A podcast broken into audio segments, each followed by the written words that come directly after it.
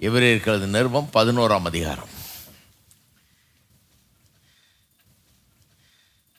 எவரேற்கிறது நிருபம் பதினோராம் அதிகாரத்தில் விசுவாச வீரர்களின் பட்டியல் இங்கே கொடுக்கப்படுகிறது. புதிய ஏற்பாட்டு நிருபத்திலே இந்த புதிய ஏற்பாட்டு நிருபத்திலே இந்த புதிய ஏற்பாட்டு ஆசிரியர் புதிய ஏற்பாட்டு மக்களுக்கு விசுவாசிகளுக்கு இந்த பழைய ஏற்பாட்டிலிருந்து எடுத்து பெரிய தேவ மனுஷர்களை அவருடைய வாழ்க்கையில் நடந்த சம்பவங்களை வைத்து விசுவாச வாழ்க்கையை குறித்து போதிக்கிறார். அதுதான் நம்ம இங்கே போதித்து கொண்டிருக்கிறோம்.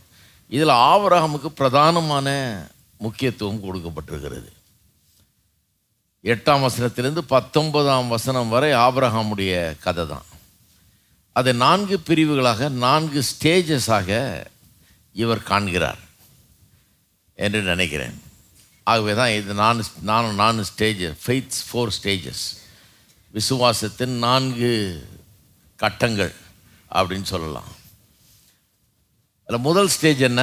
எட்டாம் வசனத்தில் சொல்லியிருக்கு இல்லையா? விசுவாசத்தினாலே ஆப்ரஹாம் தான் சுதந்திரமாய் பிறப்போகிற இடத்திற்கு போகும்படி அழைக்கப்பட்ட போது கீழ்ப்படிந்து தான் போகும் இடம் என்னதென்று அறியாமல் புறப்பட்டு போனான். எங்கிருந்து புறப்பட்டு போனான்? தன்னுடைய ஜாதி ஜன ஜனம் தேசம் எல்லாத்தையும் விட்டு புறப்பட்டு போனான்.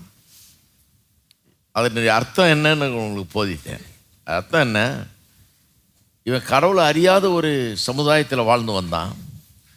அந்த பழக்க வழக்கங்கள் அந்த விதமான தொழுகை அவர்கள் விக்கிரகாராதனைக்காரர்களாக இருந்தார்கள். அதுவும் இல்லாமல் ஆபிரகாம் பற்றி எழுதுகிறவர்கள் சொல்லுகிறார்கள் சரித்திரபூர்வமாக எழுதுகிறவர்கள் சொல்லுகிறார்கள் விக்கிரகங்களை செய்து விற்று வந்த ஒரு குடும்பத்திலே பிறந்துவன் வளர்ந்து வந்தான்னு சொல்லி.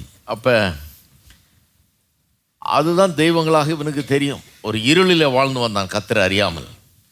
அப்படி இருளில் வாழ்ந்தவனுக்கு தேவன் ஒரு நாள் தரிசனமாகிறார். ஸ்தேவான் சொல்லுகிறான் இல்லையா? நம்முடைய மகிமையின் தேவனானவர் தகப்பனாய் நம்முடைய தகப்பனாகி ஆபரகாமுக்கு தரிசனமானார் அப்படின்றான் ஸ்தேவான். அவனுடைய வாழ்க்கையில் ஏதோ இந்த அற்புதமான ஒரு சம்பவம் நடந்திருக்குது. இந்த ஜீவனுள்ள தேவனை ஒரு நாள் சந்தித்தான். சந்தித்த உடனே அவர் சில வாக்கு தத்தங்களை அவனுக்கு கொடுக்கிறார். தன்னை அவனுக்கு வெளிப்படுத்தி காண்பிக்கிறார். இந்த தேவனுடைய மகத்துவம் அவருடைய அன்பு இதையெல்லாம் உணர்கிறான். அந்த தேவனை பின்பற்றும்படியாக அவன் எல்லாத்தையும் விட்டுட்டு கிளம்பி வர்றான். அவனுடைய பழைய வாழ்க்கை பழைய விதமான தொழுகை பழைய விதமான நம்பிக்கைகள் எல்லாத்தையும் தூக்கி ஓர வச்சுட்டு இதுதான் கரெக்டு இவர் தான் மெய்யான ஜீவனுள்ள தேவன் என்று சொல்லி இவரை பின்பற்றி வருகிறான். அது முதல் கட்டம். நம்முடைய வாழ்க்கையில் இந்த முதல் கட்டத்தை நாம் கடந்திருக்கிறோம். ரட்சிப்புங்கிற முதல் கட்டம். இதுதான் மறுபிறப்புன்றோம். நாமளும் அப்படிப்பட்ட ஒரு இருளில் அறியாமையில் வாழ்ந்து வந்தோம். கத்தரை ஒரு காலகட்டத்திலே கத்தரே நமக்கு தரிசனமானது போல் ஏதோ ஒரு வசனத்தின் மூலமாக ஒரு பிரசங்கத்தின் மூலமாக ஒரு சுவிசேஷ கூட்டத்தின் மூலமாக ஒரு செய்தியின் மூலமாக ஒரு நண்பரின் சாட்சியின் மூலமாக தம்மை அவர் நமக்கு வெளிப்படுத்தி அதன் மூலமாக தேவனை அறிந்து கொண்டோம் நாம். அறியாதவர்களாக இருந்த நாம் ஒரு நாள் ஒரு காலகட்டத்தில் தேவனை சந்தித்தோம் அவரை தனிப்பட்ட முறையில் அறிந்து கொண்டோம். பழைய பாவ வாழ்க்கையும் பிசாசின் அடிமைத்தனத்தில் அந்த வாழ்க்கையை விட்டுவிட்டு வாழ்ந்த அந்த வாழ்க்கையை விட்டுவிட்டு ஒரு புதிய வாழ்க்கையை ஆரம்பித்து புதிய விதத்தில் வாழும் வாழும்படியாக அதையெல்லாம் விட்டுட்டு வந்தோம். அந்த முதல் கட்டம் அதுதான் விசுவாசின் முதல் ஸ்டேஜ் அதுதான் அழைப்பு. நம்ம எல்லாரும் விசுவாசிகளாக இருக்கிற அத்தனை பேரும் அதை அனுபவிச்சிருக்கிறோம். ரெண்டாவது கட்டம் ஒன்பது பத்து ஆகிய வசனங்களில் இருக்கிறது. விசுவாசத்தினாலே அவன் வாக்குத்தத்தம் பண்ணப்பட்ட தேசத்திலே பரதேசியை போல சஞ்சரித்து அந்த வாக்குத்தத்தத்துக்கு உடன் சுதந்திரராகிய ஈசாக்கோடும் யாக்கோப்போடும் கூடாரங்களிலே குடியிருந்தான். ஏனெனில் தேவன் தாமே கட்டி உண்டாக்கின அஸ்திபாரங்கள் உள்ள நகரத்துக்கு அவன் காத்திருந்தான். இரண்டாவது கட்டம் வந்து அந்த வாக்கு தத்தம் பண்ணப்பட்ட தேசத்திலே அவன் குடியிருந்ததை பற்றியது. அங்கே வந்து வசிக்கிறான்.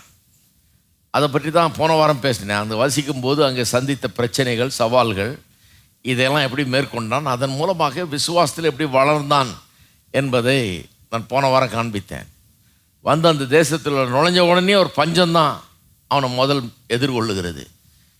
பஞ்சத்தை பார்த்த உடனே பயந்து போய் அவன் எங்கே தானியம் கிடைக்கும்? சோறு எங்கே கிடைக்கும்னு சொல்லி எகிப்துக்கு ஓடுகிறான். வாழ்க்கையில் செய்த ஒரு பெரிய மிஸ்டேக்கு கத்தரை நம்பி இருக்கணும். அங்கேயே இருந்திருக்கணும். கத்தர் சொன்ன இடத்துல கத்தரை அற்புதமாக அவனுக்கு நிரூபித்து காண்பிப்பார். எப்படி அவனுக்கு தேவையை சந்திக்க முடியும்னு? ஏன்னா அவர் வானத்திலேருந்து மண்ணாவை பொழிந்தவர். கற்பாறையிலிருந்து தண்ணியை வர வச்சவர். செய்திருப்பார் கண்டிப்பாக இவனுக்கு. இவன் பயந்து போய் ஓடி போய் எகிப்தில் போய் தஞ்சம் அடைகிறான் போனது பெரிய மிஸ்டேக் ஏன்னா அவனுடைய மனைவியே பறி கொடுக்குறானுங்க பார்வோன் வந்து அவனுடைய மனைவியே எடுத்துக்கிறான். அழகாக இருக்கிறாள் என்று கண்டு. நல்ல காலம் கத்தர் காப்பாற்றினார் பெரிய ரிஸ்க் பாருங்கள் இவன் மூலமாக இயேசு வந்து இந்த உலகத்தில் பிறக்க வேண்டும்.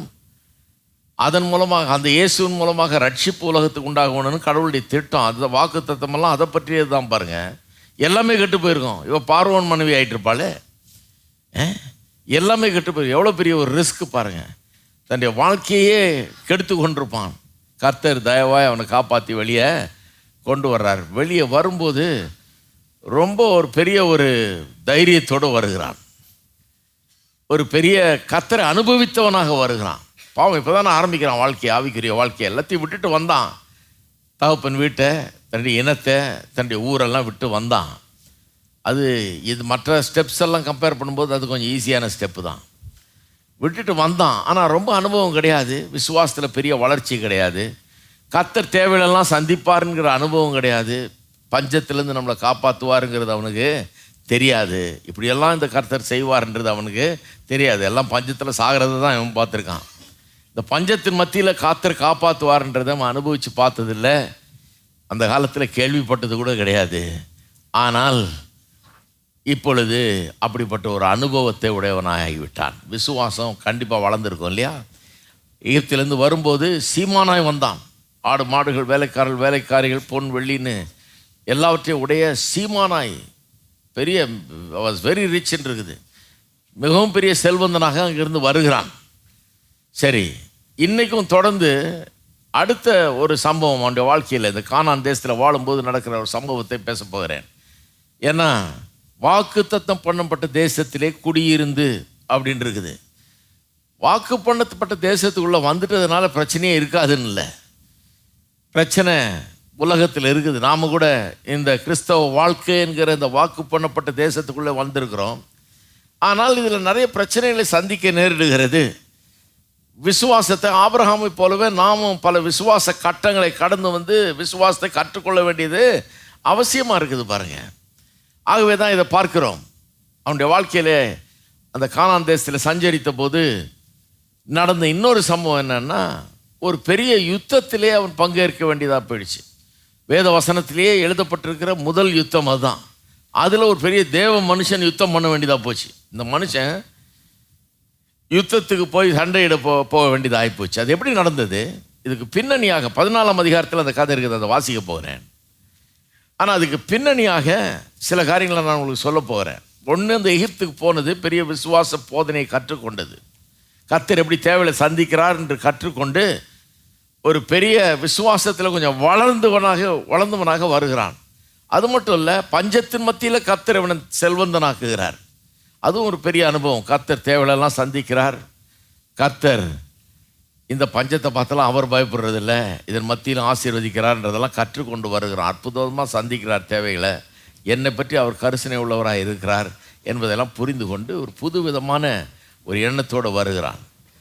என்ன பிரச்சனை? இவனோட லோத்துன்னு ஒருத்தனை கூட்டு போயிருந்தான் இல்லையா? அவனும் இவனோடய ஒட்டிகிட்டே தான் இருக்கிறான் முதல்லேருந்தே சகோதரனுடைய மகன். அவனும் இவன் கூட ஒட்டிகிட்டு இருந்தே பணக்காரன் ஆகிட்டான் இவன் பாத்திரம் நிரம்பி ஒழியும் போது இந்த நிரம்பி ஒளியிலேருந்து பிடிச்சி பிடிச்சி அவன் பெரிய செல்வந்தன் ஆகிட்டான் ரெண்டு பேருக்கும் ஏராளமான ஆடு மாடுகள். இந்த ஆடு மாடுகளை கொண்டு போய் மேய்க்கிறதுக்கு அன்றைக்கு இடம் இல்லாமல் இருந்தது. இவங்க இருந்த இடத்துல எல்லாரும் எல்லாருடைய ஆடு மாடுகளும் மேய்க்கிறதுக்கு அங்கே இடம் இல்லாமல் இருந்தது. அவனும் இண்டிபெண்ட்டாக ஒரு பணக்காரன் ஆயிட்டான். ரெண்டு பேருடைய வேலைக்காரர்களுக்கும் சண்டைலாம் வர ஆரம்பிச்சிருச்சு. பிரிந்து போகலாம் என்று முடிவு செய்து விட்டார்கள். லோத்து பிரிந்து போக ஆயத்தமாகி விட்டான். அந்த நேரத்தில் பதிமூணாம் அதிகாரத்தில் நாம் வாசிக்கிறோம். ஆபிரகாம் லோத்துவை பார்த்து ஒன்று சொல்கிறான் சொல்கிறான் நீ வந்து எந்த பக்கம் போகிறேன்னு சொல்லு நான் அதுக்கு எதிர்பக்கமாக போகிறேன் நீ வலது பக்கம் போகிறேன்னா நான் இடது பக்கம் போகிறேன் நீ கிழக்க போகிறேன்னா நான் மேற்க போகிறேன் வடக்க போகிறேன்னா நான் தெற்க போகிறேன் நீ you have the first choice நீ வந்து முதல்ல பார்த்து எங்கே போகிறன்றதை தெரிந்து கொள் அப்படிங்கிறான். அவன் வீட்டிலலாம் என்ன நினச்சிருப்பாங்க மனைவி எல்லாம் என்ன முட்டாள் மனுஷன் கூறுகட்ட மனுஷன் இப்படியா பண்ணுறது கத்தர் இவனை தான் அழைச்சாரு. இந்த மனுஷனை தான். அவன் கூட ஒட்டிக்கிட்டு வந்த கொசுறு மாதிரி அவன்.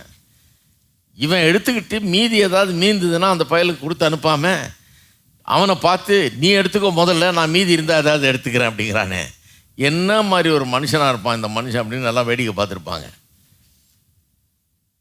ஆனால் அவன் சொல்கிறான் ஏன்னா அவனுக்குள்ள ஒரு மெக்னானிமிட்டி வந்துருச்சு. தாராள குணம் வந்துருச்சு. ஏன்னா கர்த்தர் பெரியவர்ன்றதை கண்டுபிடிச்சிட்டான். கர்த்தர் பெரிய ஆள். அவர் ஒருத்தர் ஒன்றும் இல்லாமல் எடுத்து பெரிய செல்வந்தனாக்கக்கூடியவர்.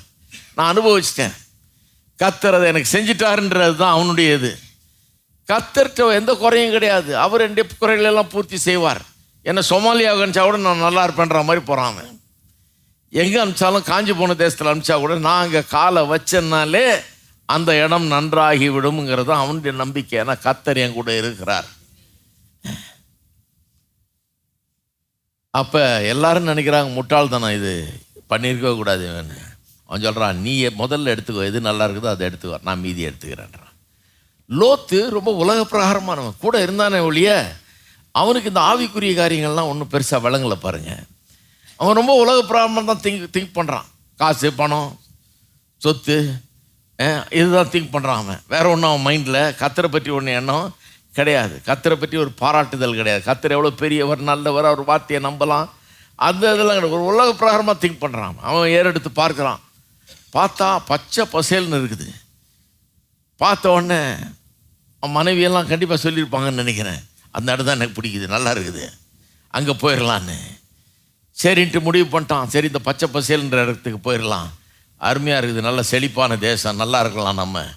இந்த முட்டாள் ஆ, சித்தப்பா அவர் என்ன பண்ணிட்டாரு? நீ முதல்ல எடுத்துக்கொண்டாரு அதனால இதுதான் சான்ஸ்னு நம்ம அதை ப எடுத்துக்கிட்டு போயிடுவோம் நம்ம. அப்படின்னு சொல்லி தீர்மானிக்கிறான். தீர்மானித்து அதை எடுத்துக்கொள்கிறான். அது எந்த இடம்? சோதம். ரொம்ப பேட் சாய்ஸு சோதம்னாலே அக்கிரமத்துக்கு பேர் போன இடம். அங்கே போய் கஷ்டப்பட போகிறான் இப்போது உலக பிரகாரமாக ஒரு தீர்மானத்தை எடுத்துட்டான். கத்தரை கேட்கல எங்கே போகிறது ஆண்டவரேன்னு கேட்கல. அந்த புத்தியெல்லாம் கிடையாது. என்ன பண்ணணும் ஆண்டவரே? எனக்கு வழிகாட்டும். அந்த மாதிரிலாம் கிடையாது பாருங்க. எனக்கு தெரியும் நான் எதை எடுக்கணும்னு. சரி பெஸ்ட்டாக நான் எடுத்துக்கிறேன்ட்டு எடுத்தான். மாட்டிக்கிட்டான் போய். போய் அங்கே பாடுபட வேண்டியதாக போச்சு. அவன் எடுத்த பிறகு ஆபிரகாம் வீட்டார் மாணவி எல்லாம் நினச்சிருப்பாங்க என்ன முட்டாள் இருந்தாளுன்னு நினச்சிருப்பாங்க. ஆனால் அவன் நான் இதை எடுத்துக்கிறேன்னு சொல்லி கிளம்புறான். அவன் புறப்பட்டு போன உடனே கத்தர் ஆபரகாமை பார்த்து பேசுகிறார். மூணாம் அதிகாரம் பதினாலாம் வசனத்தில் அதை வாசிக்கிறோம். லோத்து ஆபிரஹாமை விட்டு பிரிந்த பின்பு கத்தர் ஆபிரஹாமை நோக்கி உன் கண்களை ஏறெடுத்து நீ இருக்கிற இடத்திற்கிருந்து வடக்கேயும் தெற்கேயும் கிழக்கேயும் மேற்கேயும் நோக்கி பார்.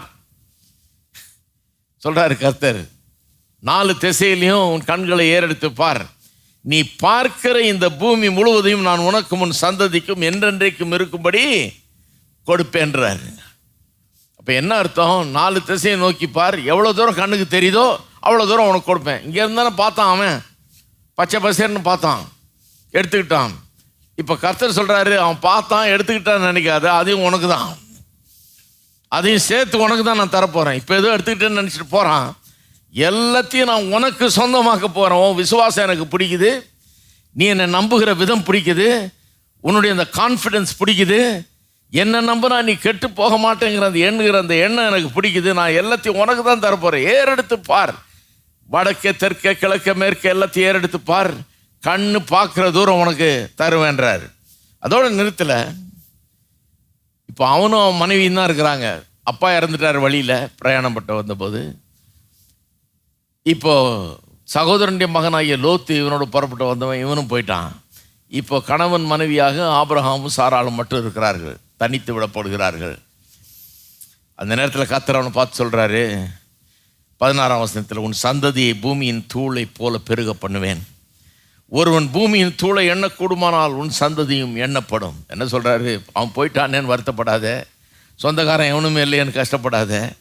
வெறும் வேலைக்காரர்கள் தானே இருக்கிறாங்க. எனக்கு வேறு யாரும் கிடையாதுன்னு நினைக்காத. பிள்ளை இல்லையேன்னு கஷ்டப்படாத. தனித்து விடப்பட்டுன்னு நினைக்காத. உன்னை எடுத்து ஒரு பெரிய ஜாதியாக ஒரு சந்ததியாக ஒரு தேசமாக உன்னை எழுப்ப போகிறேன் அப்படின்ற மாபெரும் வாக்குத்தத்தை தர்றாரு. அப்புறம் சொல்கிறாரு நீ எழுந்து தேசத்தின் நீளமும் அகலமும் எம்மட்டோ அம்மட்டும் நடந்து திரி. உனக்கு அதை தருவேன். தேசத்தில் எல்லா பக்கமும் நாலு திசையில் நட சும்மா உன் கால் எங்கெல்லாம் படுதோ அதெல்லாம் உனக்கு நான் தர்றேன். உன் கண்ணு பார்த்ததெல்லாம் உனக்கு தர்றேன் காது படுற இடத்தெல்லாம் உனக்கு தரேன் அப்படின்றார் கர்த்தர். அப்போ ஆப்ரஹாம் ஒரு ஹை பாயிண்டில் இருக்கான் தன்னுடைய விசுவாசத்தில் அனுபவத்தில். கத்தரோடு கூட ஒரு உறவில் ஒரு உச்சகட்டத்துக்கு வந்து விட்டான். ஆரம்ப காலத்திலேயே. கத்தரை நம்பினான். கத்தரை நம்பி தான் தேசத்தை விட்டு வந்தான். பஞ்சத்தை சந்தித்தான் பயந்து போனான். அந்த நேரத்தில் விசுவாசத்தில் வளர்ச்சி கிடையாது. எப்படி பிழைக்க போகிறோன்னு நினச்சான்? கத்தர் அற்புதமாக அவனை காப்பாற்றினார் இதன் மூலமாலாம் கற்றுக்கொண்டான். கத்தர் நல்லவர் கைவிட மாட்டாருன்னு. ரொம்ப அளவுக்கு மீறி அவனை ஆசீர்வச்சார். அன்பு காட்டுறாரு. எல்லாத்தையும் தர்றேன்றாரு. ஒரு அவனுடைய விசுவாசம் ரொம்ப ஹை லெவலில் இருக்குது. கத்தர் என் கூட இருக்கிறாரு. எவனை என்னை எதிர்த்து நிற்க முடியாது. எந்த சூழ்நிலையும் என்னை தோற்கடிக்க முடியாதுங்கிற ஒரு அப்படிப்பட்ட ஒரு எண்ணமும் ஒரு உணர்வும் உள்ளே வந்துடுச்சு. அந்த நேரத்தில் தான் புறப்பட்டு போனான் இல்லையா லோத்து போய் சோதோமில் தங்கினான் இல்லையா அவனுக்கு ஒரு பிரச்சனை. எல்லாம் பதினாலாம் அதிகாரத்துக்கு கொண்டு போயிட்டுருக்கிறேன் அவனுக்கு ஒரு பிரச்சனை. அங்கே அந்த சோதம் குமாரம் அப்புறம் இன்னும் சில பட்டணங்கள்லாம் சேர்ந்து ஒரு அஞ்சு பட்டணங்கள். அதில் பல ராஜாக்கள் இருக்கிறாங்க. அந்த பட்டணங்கள்லாம் ஒரு ஒரு தேசம் மாதிரி ஆளுகிறார்கள். இந்த அஞ்சு ராஜாக்களை எதிர்த்து வேறு சில நாலு ராஜாக்கள் கிளம்பி வந்து வேற ஒரு இடத்துலேருந்து அதெல்லாம் அந்த காலத்தில் ரொம்ப சகஜம். கொஞ்சம் பவர்ஃபுல் ராஜாவாக இருந்தால் அப்படியே பார்த்துட்டு இருப்பான். எங்கேயாவது கொஞ்சம் சளைச்சவன் இருக்கிறான் நான். அங்கே போய் அவனை அடித்து நிமித்தி அவன்கிட்ட இருக்கிறதெல்லாம் பிடிங்கிட வேண்டியது. வெள்ளி பொண்ணெல்லாம் அவன் சொத்தெல்லாம் பிடிங்க வேண்டியது. அவன் ஆட்கள் எல்லாம் அடிமையாக்க வேண்டியது. இப்படி தான் ஒரு ஆக்கிரமிப்பு மாதிரி பண்ணிகிட்டு இருந்தாங்க அந்த காலத்தில். அதான் யுத்தத்துக்கு ஒரு வேற காரணம் எதுவும் கிடையாது. இந்த மாதிரி யுத்தம் பண்ணுறது அட்வான்டேஜ் எடுத்துக்கிறது. சின்ன சின்ன ராஜ்யங்களை பிடிக்கிறது கொள்ளை அடிக்கிறது. அப்படி வந்து என்ன பண்ணாங்க? இல்லை அவங்களுக்கு அடியில் அடிமைகளாக அவர்களை கொண்டு வந்து அதாவது அவங்களுக்கு அடியில் கப்பம் கட்டுகிறவர்களாக அவர்களை கொண்டு வந்து மிரட்டி காசு வாங்குறது. அவன் நிலத்தில் விலை இது இவன் வாங்கிட்டு போவான் மூட்டை மூட்டையா? அப்படி. அப்படி இந்த நான்கு ராஜாக்கள் இந்த சோதம் குமாரா பட்டணம் இன்னும் மூணு பட்டணங்கள்லாம் சேர்ந்து இருக்குது பாருங்கள் அவங்கள்ட்ட வந்து கப்பம் வாங்கி கொண்டு இருந்தார்கள் பயமுறுத்தி. பன்னெண்டு வருஷமாக கப்பம் கட்டிகிட்டு இருந்தாங்க. பன்னெண்டு இதெல்லாம் பதிமூணாம் அதிகாரத்தில் இருக்குது பாருங்க. அந்த பதினாலாம் அதிகாரத்தில் முதல் வசனத்துலேருந்து வாசிக்காமல் சொல்கிறேன் பன்னெண்டு வருஷம் கப்பம் கட்டினாங்க. எவ்வளோ நாள் தான் ஒரு மனுஷன் கப்பம் கட்டுவான்? நம்மளே கூட கப்பம் கட்டினோன்னா கொஞ்ச நாளைக்கு அப்புறம் நம்மளுக்கே கொஞ்சம் உணர்வு வந்துடும் சரி எப்போ பார்த்தாலும் கட்டிகிட்டு இருக்க முடியாது. போதும். நிறுத்துன்னு. பன்னெண்டு வருஷம் கட்டிட்டு இருந்தவன் நிறுத்திட்டானுங்க. பதிமூணாம் வருஷம் நிறுத்திட்டானுங்க. பதினாலாம் வருஷம் அவன் பார்த்தான். கப்பம் கட்டாமல் நீ எப்படி இருக்க பார்க்கலான்னு படையெடுத்துட்டான். படையெடுத்து அந்த நான்கு ராஜாக்களும் இவர்களுக்கு விரோதமாய் வந்து அடித்து நிமித்தி எல்லா வெள்ளியும் பொன்னியும் இவர்கள்ட்ட இருந்த எல்லா பொருளையும் எடுத்து கொண்டு போனார்கள். ஆட்களையும் கொண்டு போய் விட்டார்கள் அடிமைகளாக. இது அந்த காலத்து வழக்கம். வந்து ஒருத்தன் வின் ஒரு ராஜா வந்து ஒரு தேசத்தை வந்து ஆக்கிரமித்து அதை ஜெயித்தான்னா இருக்கிற எல்லாத்தையும் தூக்கிட்டு போயிடுவான் அவ்வளோதான் அப்போ யூஎன் கிடையாது. யுத்தத்துக்குன்னு ரூல்ஸ் எல்லாம் கிடையாது. ஒன்றும் கிடையாது. எல்லாத்தையும் அழிட்டு போயிடுவான் யாரும் கேட்க முடியாது. யார் ஜெயிக்கிறானோ அவனுக்கு சொந்தம் எல்லாம். அள்ளிட்டு போயிட்டான் பாருங்க. ஒருத்தன் தப்பிச்சு வந்து ஆபரகாம்கிட்ட சொல்கிறான் உன்னுடைய சகோதரனுடைய மகனை தூக்கிட்டு போயிட்டாங்க. குடும்பத்தோட காலியாவன் அவ்வளோதான் அடிமையாக போயிட்டான். அந்த ராஜாக்கள் வந்து இப்படி பண்ணிட்டாங்கன்னு கேள்விப்பட்ட உடனே ஆபரகாம் கிளம்பி போகிறான். அதுலேருந்து தான் வாசிக்கிறேன் இப்போ. அற்புதமான சில சத்தியங்களை நாம் பார்ப்போம். பதினாலாம் வசனம். தன் சகோதரன் சிறையாக கொண்டு போகப்பட்டது. ஆபிரகாம் கேள்விப்பட்ட போது அவன் தன் வீட்டிலே பிறந்த கைப்படிந்தவர்களாகிய முன்னூற்று பதினெட்டு ஆட்களுக்கும் ஆயுதம் தரிப்பித்து தான் என்னும் ஊர் மட்டும் அவர்களை தொடர்ந்து அந்நிய தேசத்தில் வாழ்கிறான் பாருங்கள் கொஞ்சம் ஆட்களை இந்த மாதிரி சண்டை கிண்டம் வந்தால் அதுக்கு ரெடி பண்ணி வச்சுருப்பான் போல இருக்கு. ஆயுதங்கள்லாம் ரெடியாக வச்சுருப்பான் போல ஒரு அந்நியன் ஒரு அந்நிய தேசத்தில் வந்து வாழ்கிறது கொஞ்சம் கஷ்டம். மிரட்டுவானுங்க பிடுங்குவானுங்க எதாவது பண்ணுவானுங்க. அதனால் இவன்கிட்ட வேலை செய்கிற ஆட்கள் நிறையா இருந்தாங்க. அவங்கள்ட்ட கொஞ்சம் ஆயுதங்கள்லாம் கொடுத்து கொஞ்சம் பயிற்சியெல்லாம் கொடுத்து வச்சுருப்பான் போல இருக்கு.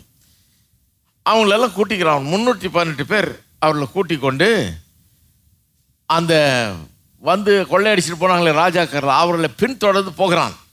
ராக்காலத்தில் அவனும் அவன் வேலைக்காரரும் பிரிந்து பவிஞ்சுகளாய் அவர்கள் மேல் விழுந்து அவர்களை முறியடித்து தமஸ்குவுக்கு இடதுபுறமான ஓபா மட்டும் துரத்தி சகல பொருள்களையும் திருப்பி கொண்டு வந்தான். தன் சோதனாகிய லோத்தையும் அவனுடைய பொருள்களையும் ஸ்திரீகளையும் ஜனங்களையும் திருப்பி கொண்டு வந்தான். என்ன ஸ்ட்ராட்டஜி பாருங்க. பெரிய ஆர்மி கமாண்டர் மாதிரி. பெரிய தேவனுடைய மனுஷன் விசுவாசிகளுக்கு தகப்பன் ஜென்ரலாக இருக்க வேண்டியவன். ஏதாவது ஒரு ஆர்மியில் எப்படி பிளான் போடுறான் பாருங்க. நைட்டில் அவன் பார்க்க முடியாத நேரத்தில் கும் இருட்டில் போய் மேலே விழுகுறது திபு திபுன்னு போய் விழுந்து நாலா பக்கமும் இருந்து பிரிஞ்சு போய் குரூப் குரூப்பாக நாலா பக்கமும் இருந்து அவள் கூடியிருந்த இடத்துல அட்டாக் பண்ணுறது இப்படி அட்டாக் பண்ணோன்னா அவங்க நினச்சாங்க? நம்ம அஞ்சு பட்டணத்தை காலி பண்ணிட்டோம். வேற யாரும் எதிரி மீதி இல்லை. எல்லாரையும் கொண்டு வந்துட்டோம். ஜனங்களெல்லாம் அடிமையாக கொண்டு வந்துட்டோம்.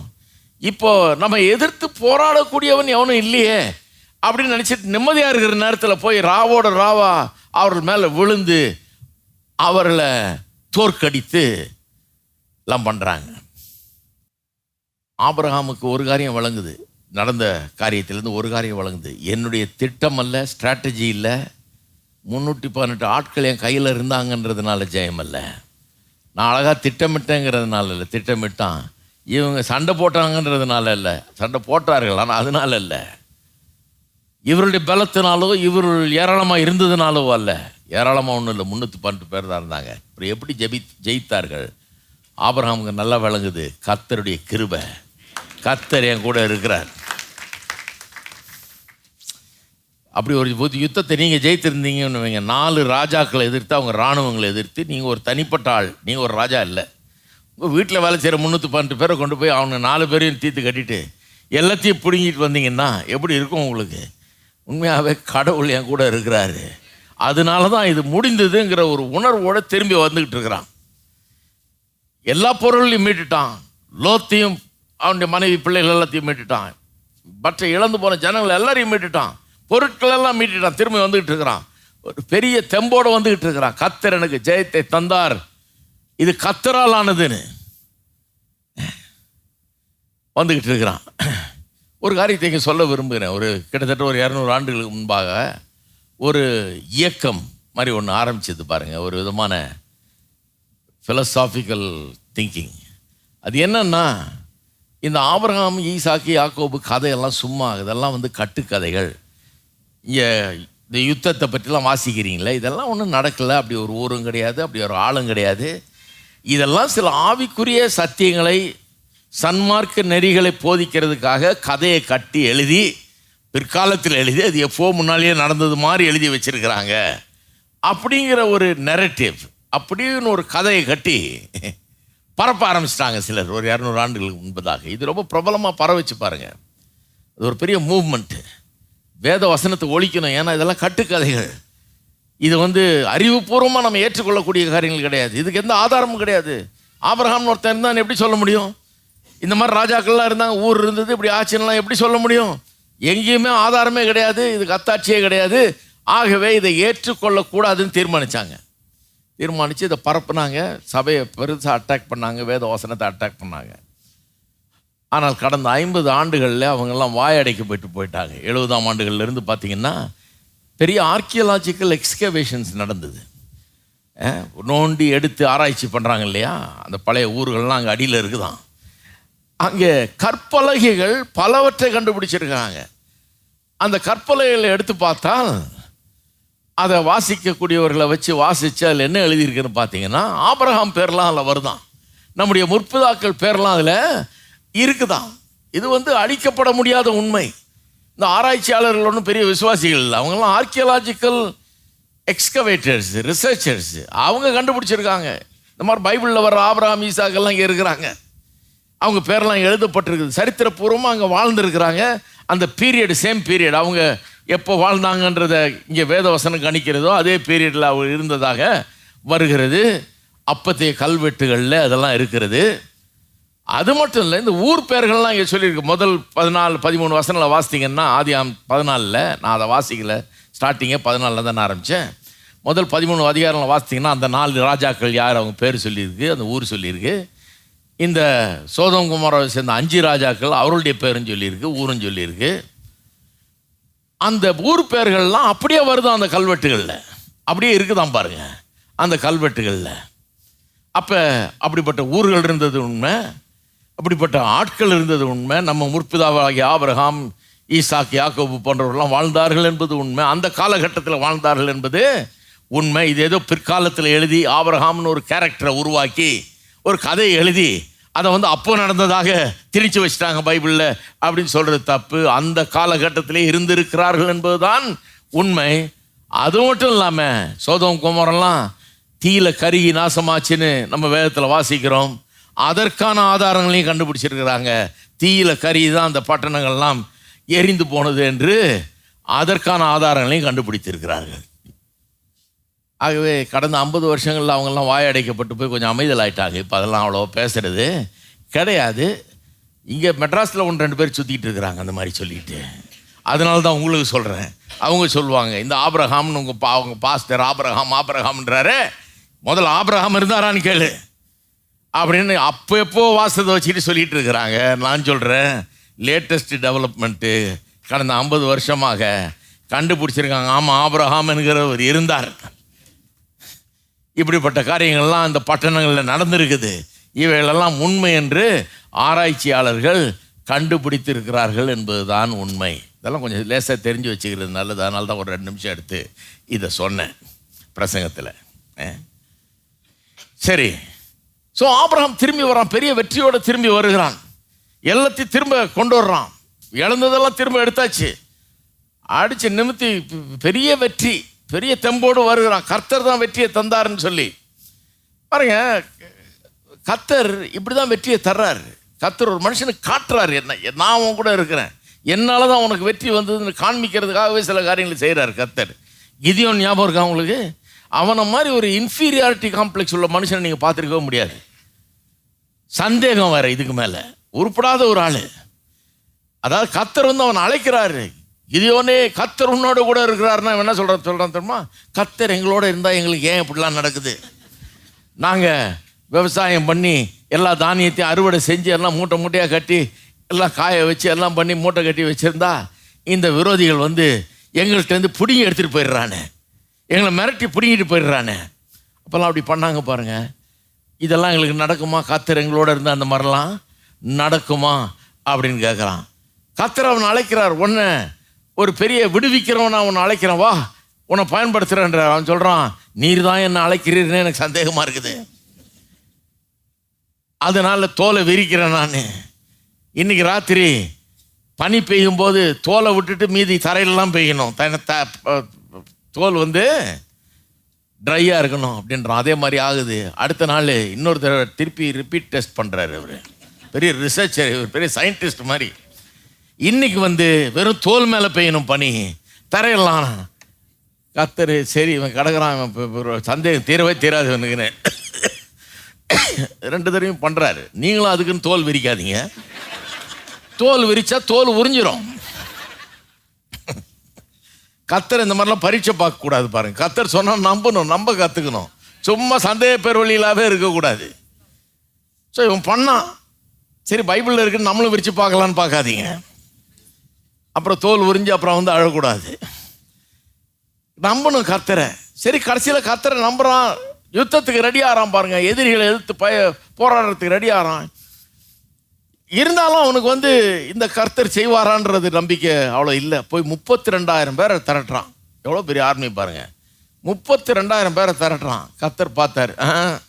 முப்பத்தி ரெண்டாயிரம் பேர் அவன் கொண்டு போயிட்டு ஜெயித்துட்டான்னா அவ்வளோதான் முப்பத்தி ரெண்டாயிரம் பேர் இருந்தாங்க நாங்கள் ஜெயித்தோம். அப்படின்னு தான் வருமே ஒழிய கத்தர் ஜெயித்தாருன்னு இவன் சொல்லவே மாட்டான் இவனே நம்ப மாட்டான். அதனால் பயப்படுறவனெல்லாம் வீட்டுக்கு அனுப்பினார். முதல்ல இவனை அனுப்பிச்சிருக்கணும் வீட்டுக்கு. பயப்படுறவனெல்லாம் வீட்டுக்கு அனுப்பினாரு. உடனடியாக பத்தாயிரம் பேர் காலி. மீதி இருபத்தி ரெண்டாயிரம் பேர் தான் இருக்கிறான். பத்தாயிரம் பேர் வீட்டுக்கு போயிட்டான் பயப்படுறவங்களாம் ஆ? அப்புறம் மீதி இருபத்தி ரெண்டாயிரம் பேர் இருக்காங்க. கத்த இது டூ மச் இதுவும் ரொம்ப டூ மச் ஏன்னா நான் தான் இவனோட இருக்கிறேன் நான் தான் வெற்றியை தரேன்றது இவன் எப்படி உணர்த்துறது? ரொம்ப நம்பரை குறைக்கணும். அப்போ தான் இவனுக்கு அந்த புத்தி வரும். சரி தண்ணி குடிக்க கூப்பிட்டு போ ஒரு இன்டர்வியூ வச்சிடலான்றாரு. டெஸ்டிங் யாரை செலெக்ஷன் பண்ணலான்னு மிலிட்ரி செலெக்ஷன் நடக்குது கத்தர் பண்ணுறாரு தண்ணி குடிக்க கூப்பிட்டு போய் இதெல்லாம் தண்ணி குடிங்கன்னு விடுறான் பாருங்க. அதில் பெரும்பாலும் நான் நினைக்கிறேன் எல்லாம் ஆயுதங்களெல்லாம் இறக்கி வச்சுட்டு தண்ணி குடிக்கிறானுங்க சாவகாசமாக வசதியாக கத்த சொன்னாங்க அந்த இறக்கி வச்சவனால முதல்ல வீட்டுக்கு அனுப்பாமல் ஆயத்தமே இல்லாதவன். தினம் இறக்கி வச்சுட்டு குடிக்கிறது யுத்தத்துக்கு வர்ற. கரெக்டாக ரெடியாக இருக்க வேணாமா அப்படின்னு. போட்டுக்கிட்டே குடித்தவன் யார்? பார்த்தா முந்நூறு பேர் இருக்கிறான். ஆபரகாமுக்கு இருந்தது முந்நூற்றி பன்னெண்டு பேர் இருந்தது போலவே இங்கேயும் முந்நூறு பேர் தான். கத்த சொல்கிறார் மறுபடியும் காட்டுறவா வெறும் முந்நூறு பேரை வச்சு ஜெயத்தை தரேன்னு சொல்லி இந்த முந்நூறு பேரும் கடைசியில் போய் சண்டையே போடல. சும்மா சலசலப்பாக வச்சே விரட்டி அடித்தார் கத்தர். ஆயிரக்கணக்கான போர் வீரர்கள் ஓட ஓட விரட்டி அடிக்கப்பட்டார்கள். அவங்க அவங்க அப்படியே ஓடுறான் பாய்ந்துக்கிட்டு என்னமோ பெரிய இராணுவம் வந்துருச்சுன்னு அப்படி ஒரு எஃபெக்டை கடவுள் உண்டாக்கி பெரிய வெற்றியை கொடுத்தார். அது முடிவு என்ன? நீங்கள் நினச்சிருக்கீங்களா? நீங்கள் நீங்கள் நினைக்கிறீங்களா? கிதியோன் வந்து ஊரெல்லாம் தம்பட்டம் அடிச்சிருப்பான். நாங்கள் போனோம். முந்நூறு பேரும் சேர்ந்து ஜெயித்துட்டு வந்தமாக்கோம். என்ன மாதிரி ஆர்மி என்கிட்ட இருக்குது அதெல்லாம் பேசியிருக்கவே மாட்டான். வரும்போது என்ன சொல்லியிருப்பான்? அப்பா என்னை கண்ணால் நம்பவே முடியல. வெறும் முந்நூறு பேர். நாங்கள் ஒன்றும் சண்டை கூட போடல. அவன் பயந்து ஓடுறான். இந்த மாதிரி ஒரு இதை பார்த்ததே இல்லை. கத்தர் வெற்றியை தருகிறவர். தான் தான் தாவிது சொல்கிறான் பாருங்க. ஒன்று சாமியல் பதினேழாம் அதிகாரத்தில் கோலியா தேர்த்து நிற்கும் போது சொல்லுறான். கத்தர் பட்டயத்தினாலும் ஈட்டியினாலும் ரட்சிக்கிறவர் அல்ல. யுத்தம் கத்தருடையது. கத்தர் உங்களை இன்றைக்கு எங்களுடைய கையில் ஒப்பு கொடுப்பார்ன்றான். பெலிஸ்தீரை பார்த்து.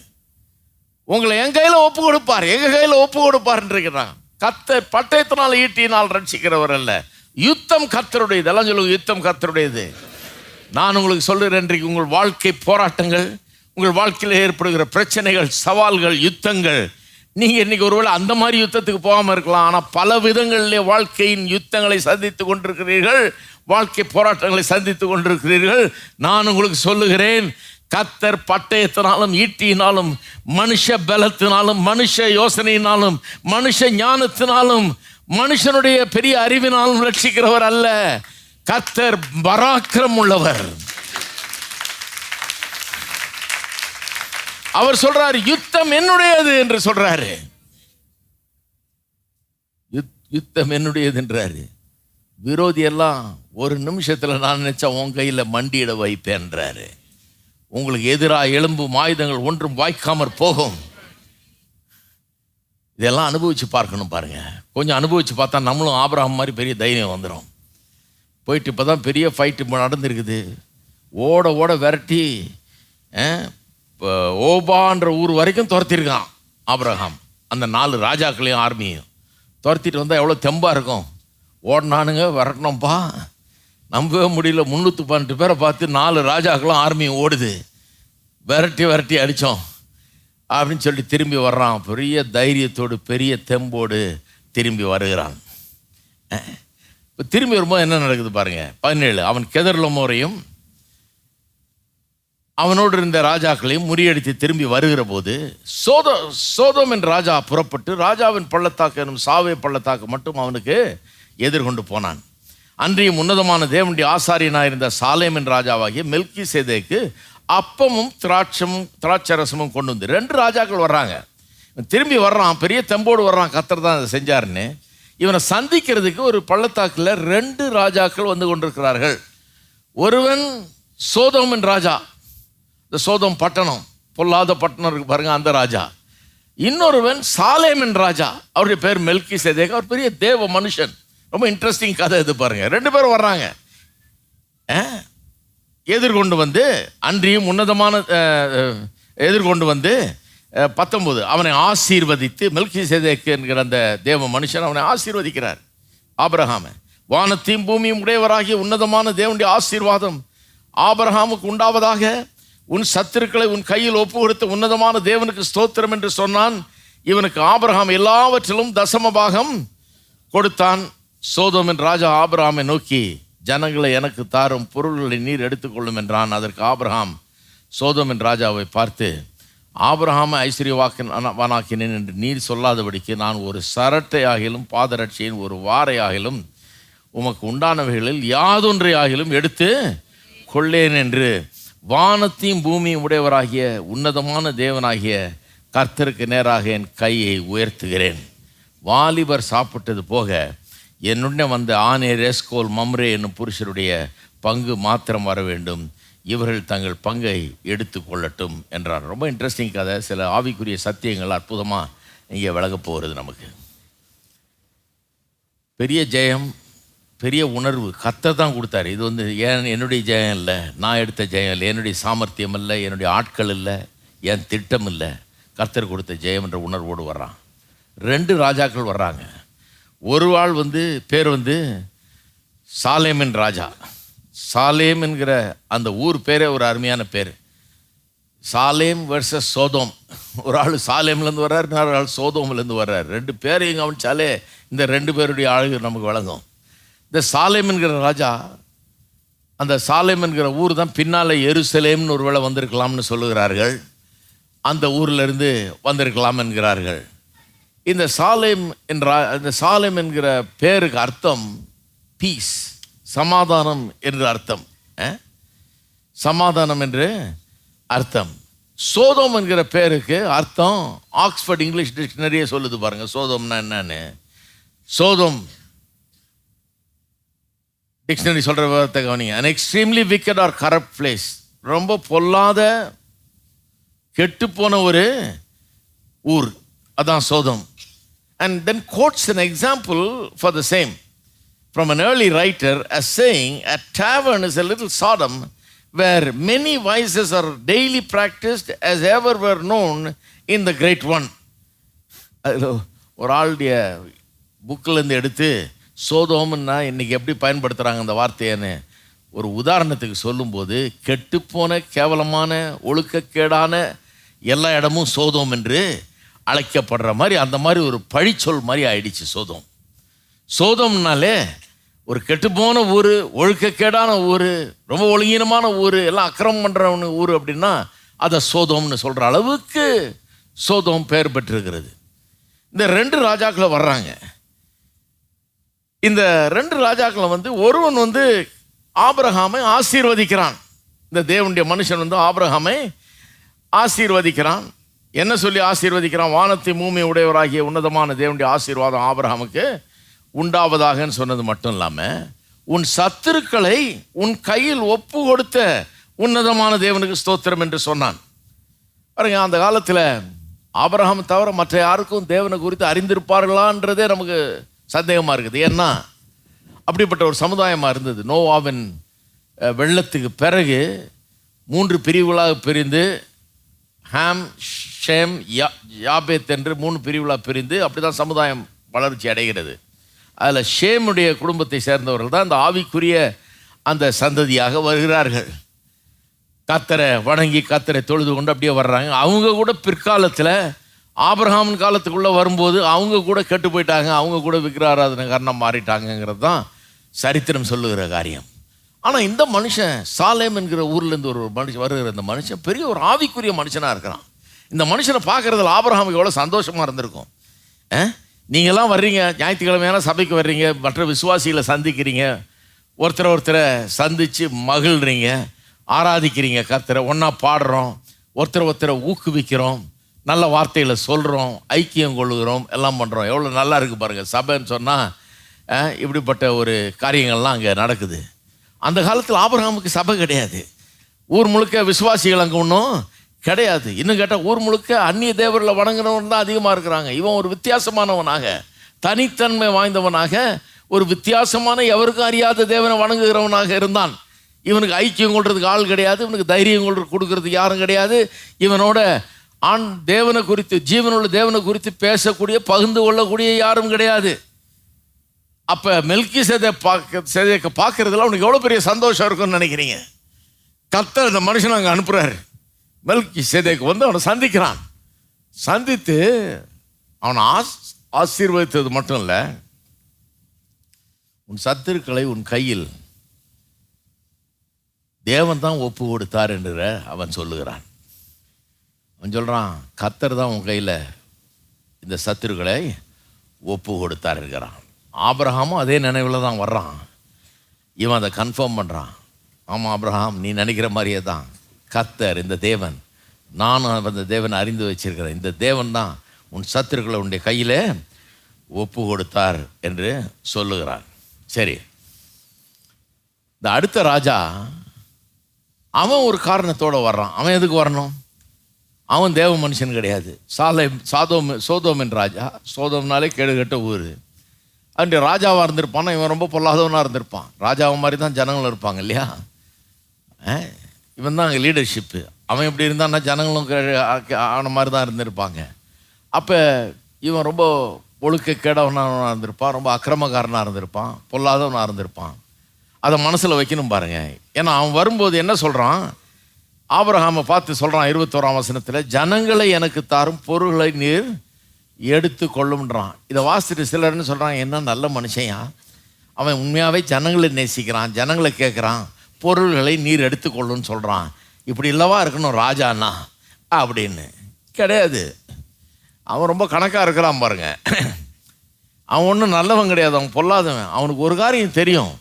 எந்த ராஜா ஜெயிக்கிறானோ அந்த ராஜா பொருள்களெல்லாம் எடுத்துக்கொள்ளுவான். நீங்கள் ஒன்றும் சொல்ல வேண்டியதில்லை எடுத்துக்கொள்ளுங்க உங்கள் பர்மிஷன் ஒன்றும் தேவையில்லை. எவன் ஜெயிக்கிறானோ அவன் எடுத்துக்கொள்ளுவான். பொருள்களை மட்டும் இல்லை ஆளுகளையும் அவன் அடிமைகளாக எடுத்துக்கொள்ளுவான். ஆளுகளை கொடுத்தானே பெரிய காரியம். பொருள்களையும் ஆளுகளையும் அடிமையாக்கி கொள்ளுவான். அஹ். அப்ப இவன் வர்றது ஒன்று இவன் பெரிய ஒரு நல்லவன் யோக்கியன் ஜனங்களை எனக்கு தாரோம் அப்படின்னு வரல. ஒரு டீல் பேசலான்னு வர்றான். ஏதாவது இதில் லாபம் கிடைக்கிற மாதிரி ஒரு டீல் பேசலாம் இவன்கிட்ட. அப்படின்னு சொல்லி வருகிறான் ஜெயித்துட்டு வந்திருக்கானே என் பொருளெல்லாம் மீட்டு கொண்டு வந்திருக்கான் ஏதாவது கிடைக்குமான்னு பார்ப்போன்னு சொல்லி அவன்கிட்ட அவனுக்கு தெரியும் ஜெயித்துட்டு வந்திருக்கான்னு அவன்கிட்ட போய் சட்டம் பேச முடியாது. என் பொருளெல்லாம் என்கிட்ட கொடுன்னு கேட்க முடியாது. ஜெயித்தவனுக்கு தான் எல்லாம் சொந்தம். ஆகவே ரொம்ப மெதுவாக ஆரம்பிக்கிறான். ஏன்னா அவனுக்கு என்ன எண்ணம்? இந்த ஆபிரகாம் மற்ற எல்லா ராஜா மாதிரி தானே இருப்பான். காசு பணம் தானே எல்லாம் அலையிறாங்க. எல்லாம் துட்டு வேணுன்றது தானே இந்த உலகத்தில். துட்டு தானே பெருசாக இருக்குது. எவனும் அதை விட்டு கொடுக்க மாட்டான வெள்ளியும் பொண்ணையும் கொள்ளை அடிச்சிட்டு வந்து குவிச்சு வச்சிருக்கிறான் ஆபிரகாமுக்கு முன்னால். குவிக்கப்பட்டிருக்கிறது. அதை அவன் வேணான்னு சொல்லுவானா? அதை நம்ம கேட்டவனை கொடுத்துருவானா அவன்? அவன்கிட்ட ரொம்ப சாஃப்டாக போய்க்கணும் நல்லா நிதானமாக பேசணும் அப்படின்னு திட்டத்தோடு வந்து பொருள்களெல்லாம் நீர் வைத்துக்கொள்ளும் ஆட்களை மட்டும் எனக்கு தாரும் அப்படிங்கிறான். அவன் நினைக்கிறான் இந்த ரா இந்த ஆபரகமும் மற்ற ராஜாக்களை போனதாக இருப்பான். உலகத்து மனுஷர்கள் அப்படி தானே அவன் ஒன்றும் தந்துட மாட்டான் எதையும். அவன்கிட்ட மொல்லமாக பேரம் பேசி தான் ஏதோ கொஞ்சமாவது கிடைக்குமான்னு பார்க்க வேண்டியதுதான் அப்படிங்கிற ஒரு எண்ணத்தோடு வருகிறான். ஆனால் உலகத்திலேயே அவன் இதுவரை சந்தித்திராத ஒரு புதுவிதமான மனுஷனை சந்திக்கிறான். ஆபரகாம் என்கிறவன் ஒரு தெய்வீகமான மனுஷன் கத்தர் மேலே நம்பிக்கையை வச்ச மனுஷன் ஒரு புதுவிதமான மனுஷன். இவன் இவனை பற்றி வேதம் சொல்லுது ஒரு பரதேசியாய் சஞ்சரித்தான்னு சொல்லி. நான் உங்களுக்கு எடுத்தோடனே சொன்னேன் ஆபரகாம் பரதேசின்றதை பிரசங்கம் பண்ணேன். நம்ம தமிழ்நாட்டில் என்ன சொல்லிட்டாங்க பரதேசினா கொட்டாங்குச்சியை வச்சுக்கிட்டு இன்றைக்கி இந்த தெருவில் வாங்கி சாப்பிட்றது அடுத்த தெருவில் அடுத்த வாரம் வாங்கி சாப்பிட்றது. ஒரு வாரத்துக்கு ஒரு தெருன்னு வச்சுக்கிட்டு வாங்கி சாப்பிட்ற ஆள் தான் பரதேசி. அப்படிப்பட்ட பரதேசியாக தான் கிறிஸ்தவர்கள் இருக்கணும் அப்படிங்கிற மாதிரி கிட்டத்தட்ட பிரசங்கம் பண்ணிட்டாங்க. ஒன்றுமே இருக்கக்கூடாது கிறிஸ்தவனுக்கு. உலகத்தில் ஒன்றுமே இருக்கக்கூடாது பரதேசியாக இருக்கணுன்றத பரதேசின்ற அந்த வார்த்தையை வச்சு விளாசிட்டாங்க.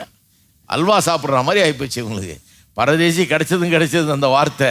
எல்லாரையும் பரதேசி ஆக்கி விட்டு போயிட்டாங்க ஒரு ரெண்டு தலைமுறையை. ஆனால் சொல்கிறதே வேற பரதேசி. ஆபரகாம் ஒரு பரதேசின்றது. ஆபரகாம் செல்வந்தனாக இருந்தான்.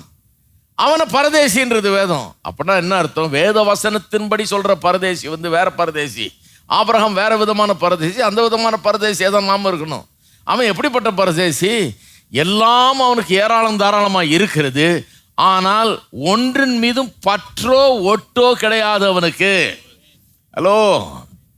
எல்லாம் இருந்தாலும் அவன் மனதை எதுக்கு விற்று போடல இருதயத்தை எதுக்கும் விற்று போகலை. எல்லாத்தையும் அனுபவிக்கிறான் கடவுளுக்குன்னு பயன்படுத்துகிறான் கடவுளுடைய நோக்கங்களை நிறைவேற்ற உபயோகப்படுத்துகிறான்.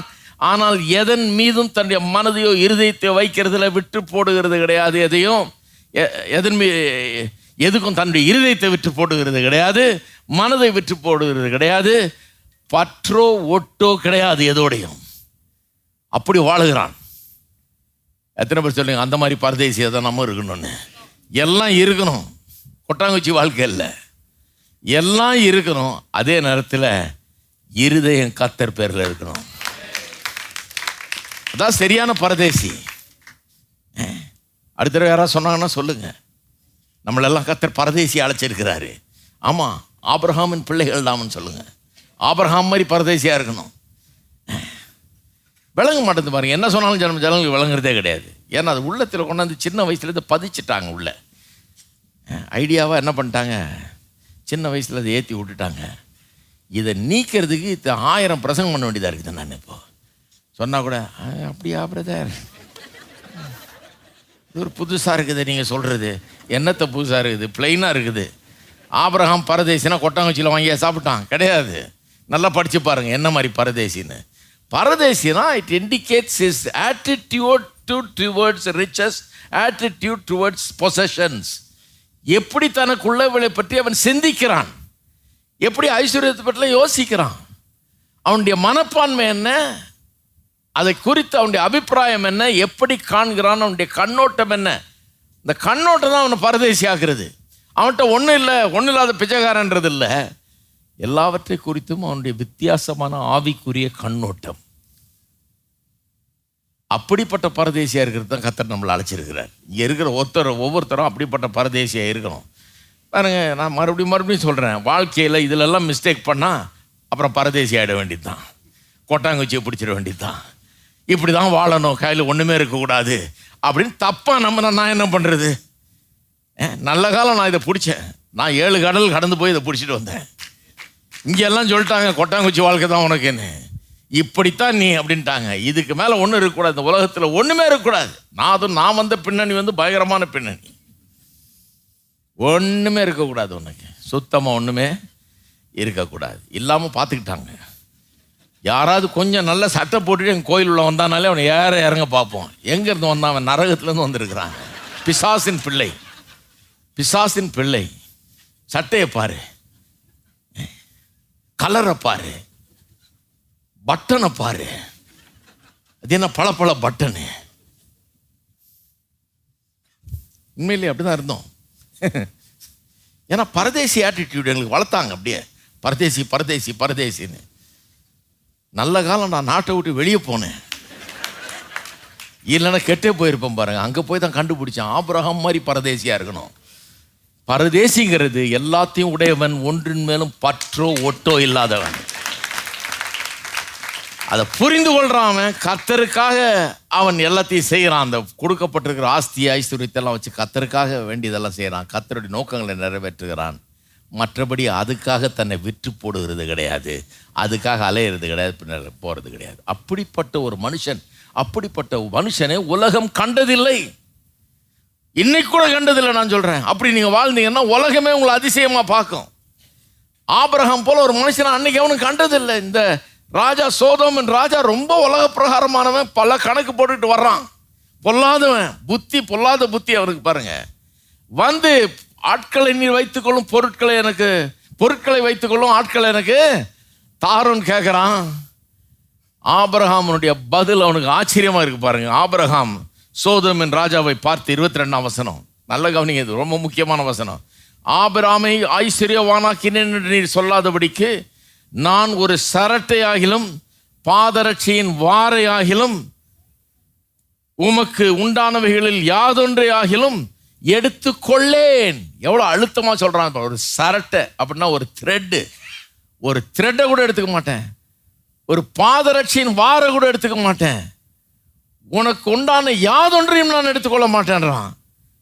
சொல் என்று வானத்தின் பூமியும் உடையவராகிய உன்னதமான தேவனாகிய கத்தருக்கு நேராக என் கையை உயர்த்துகிறேன்.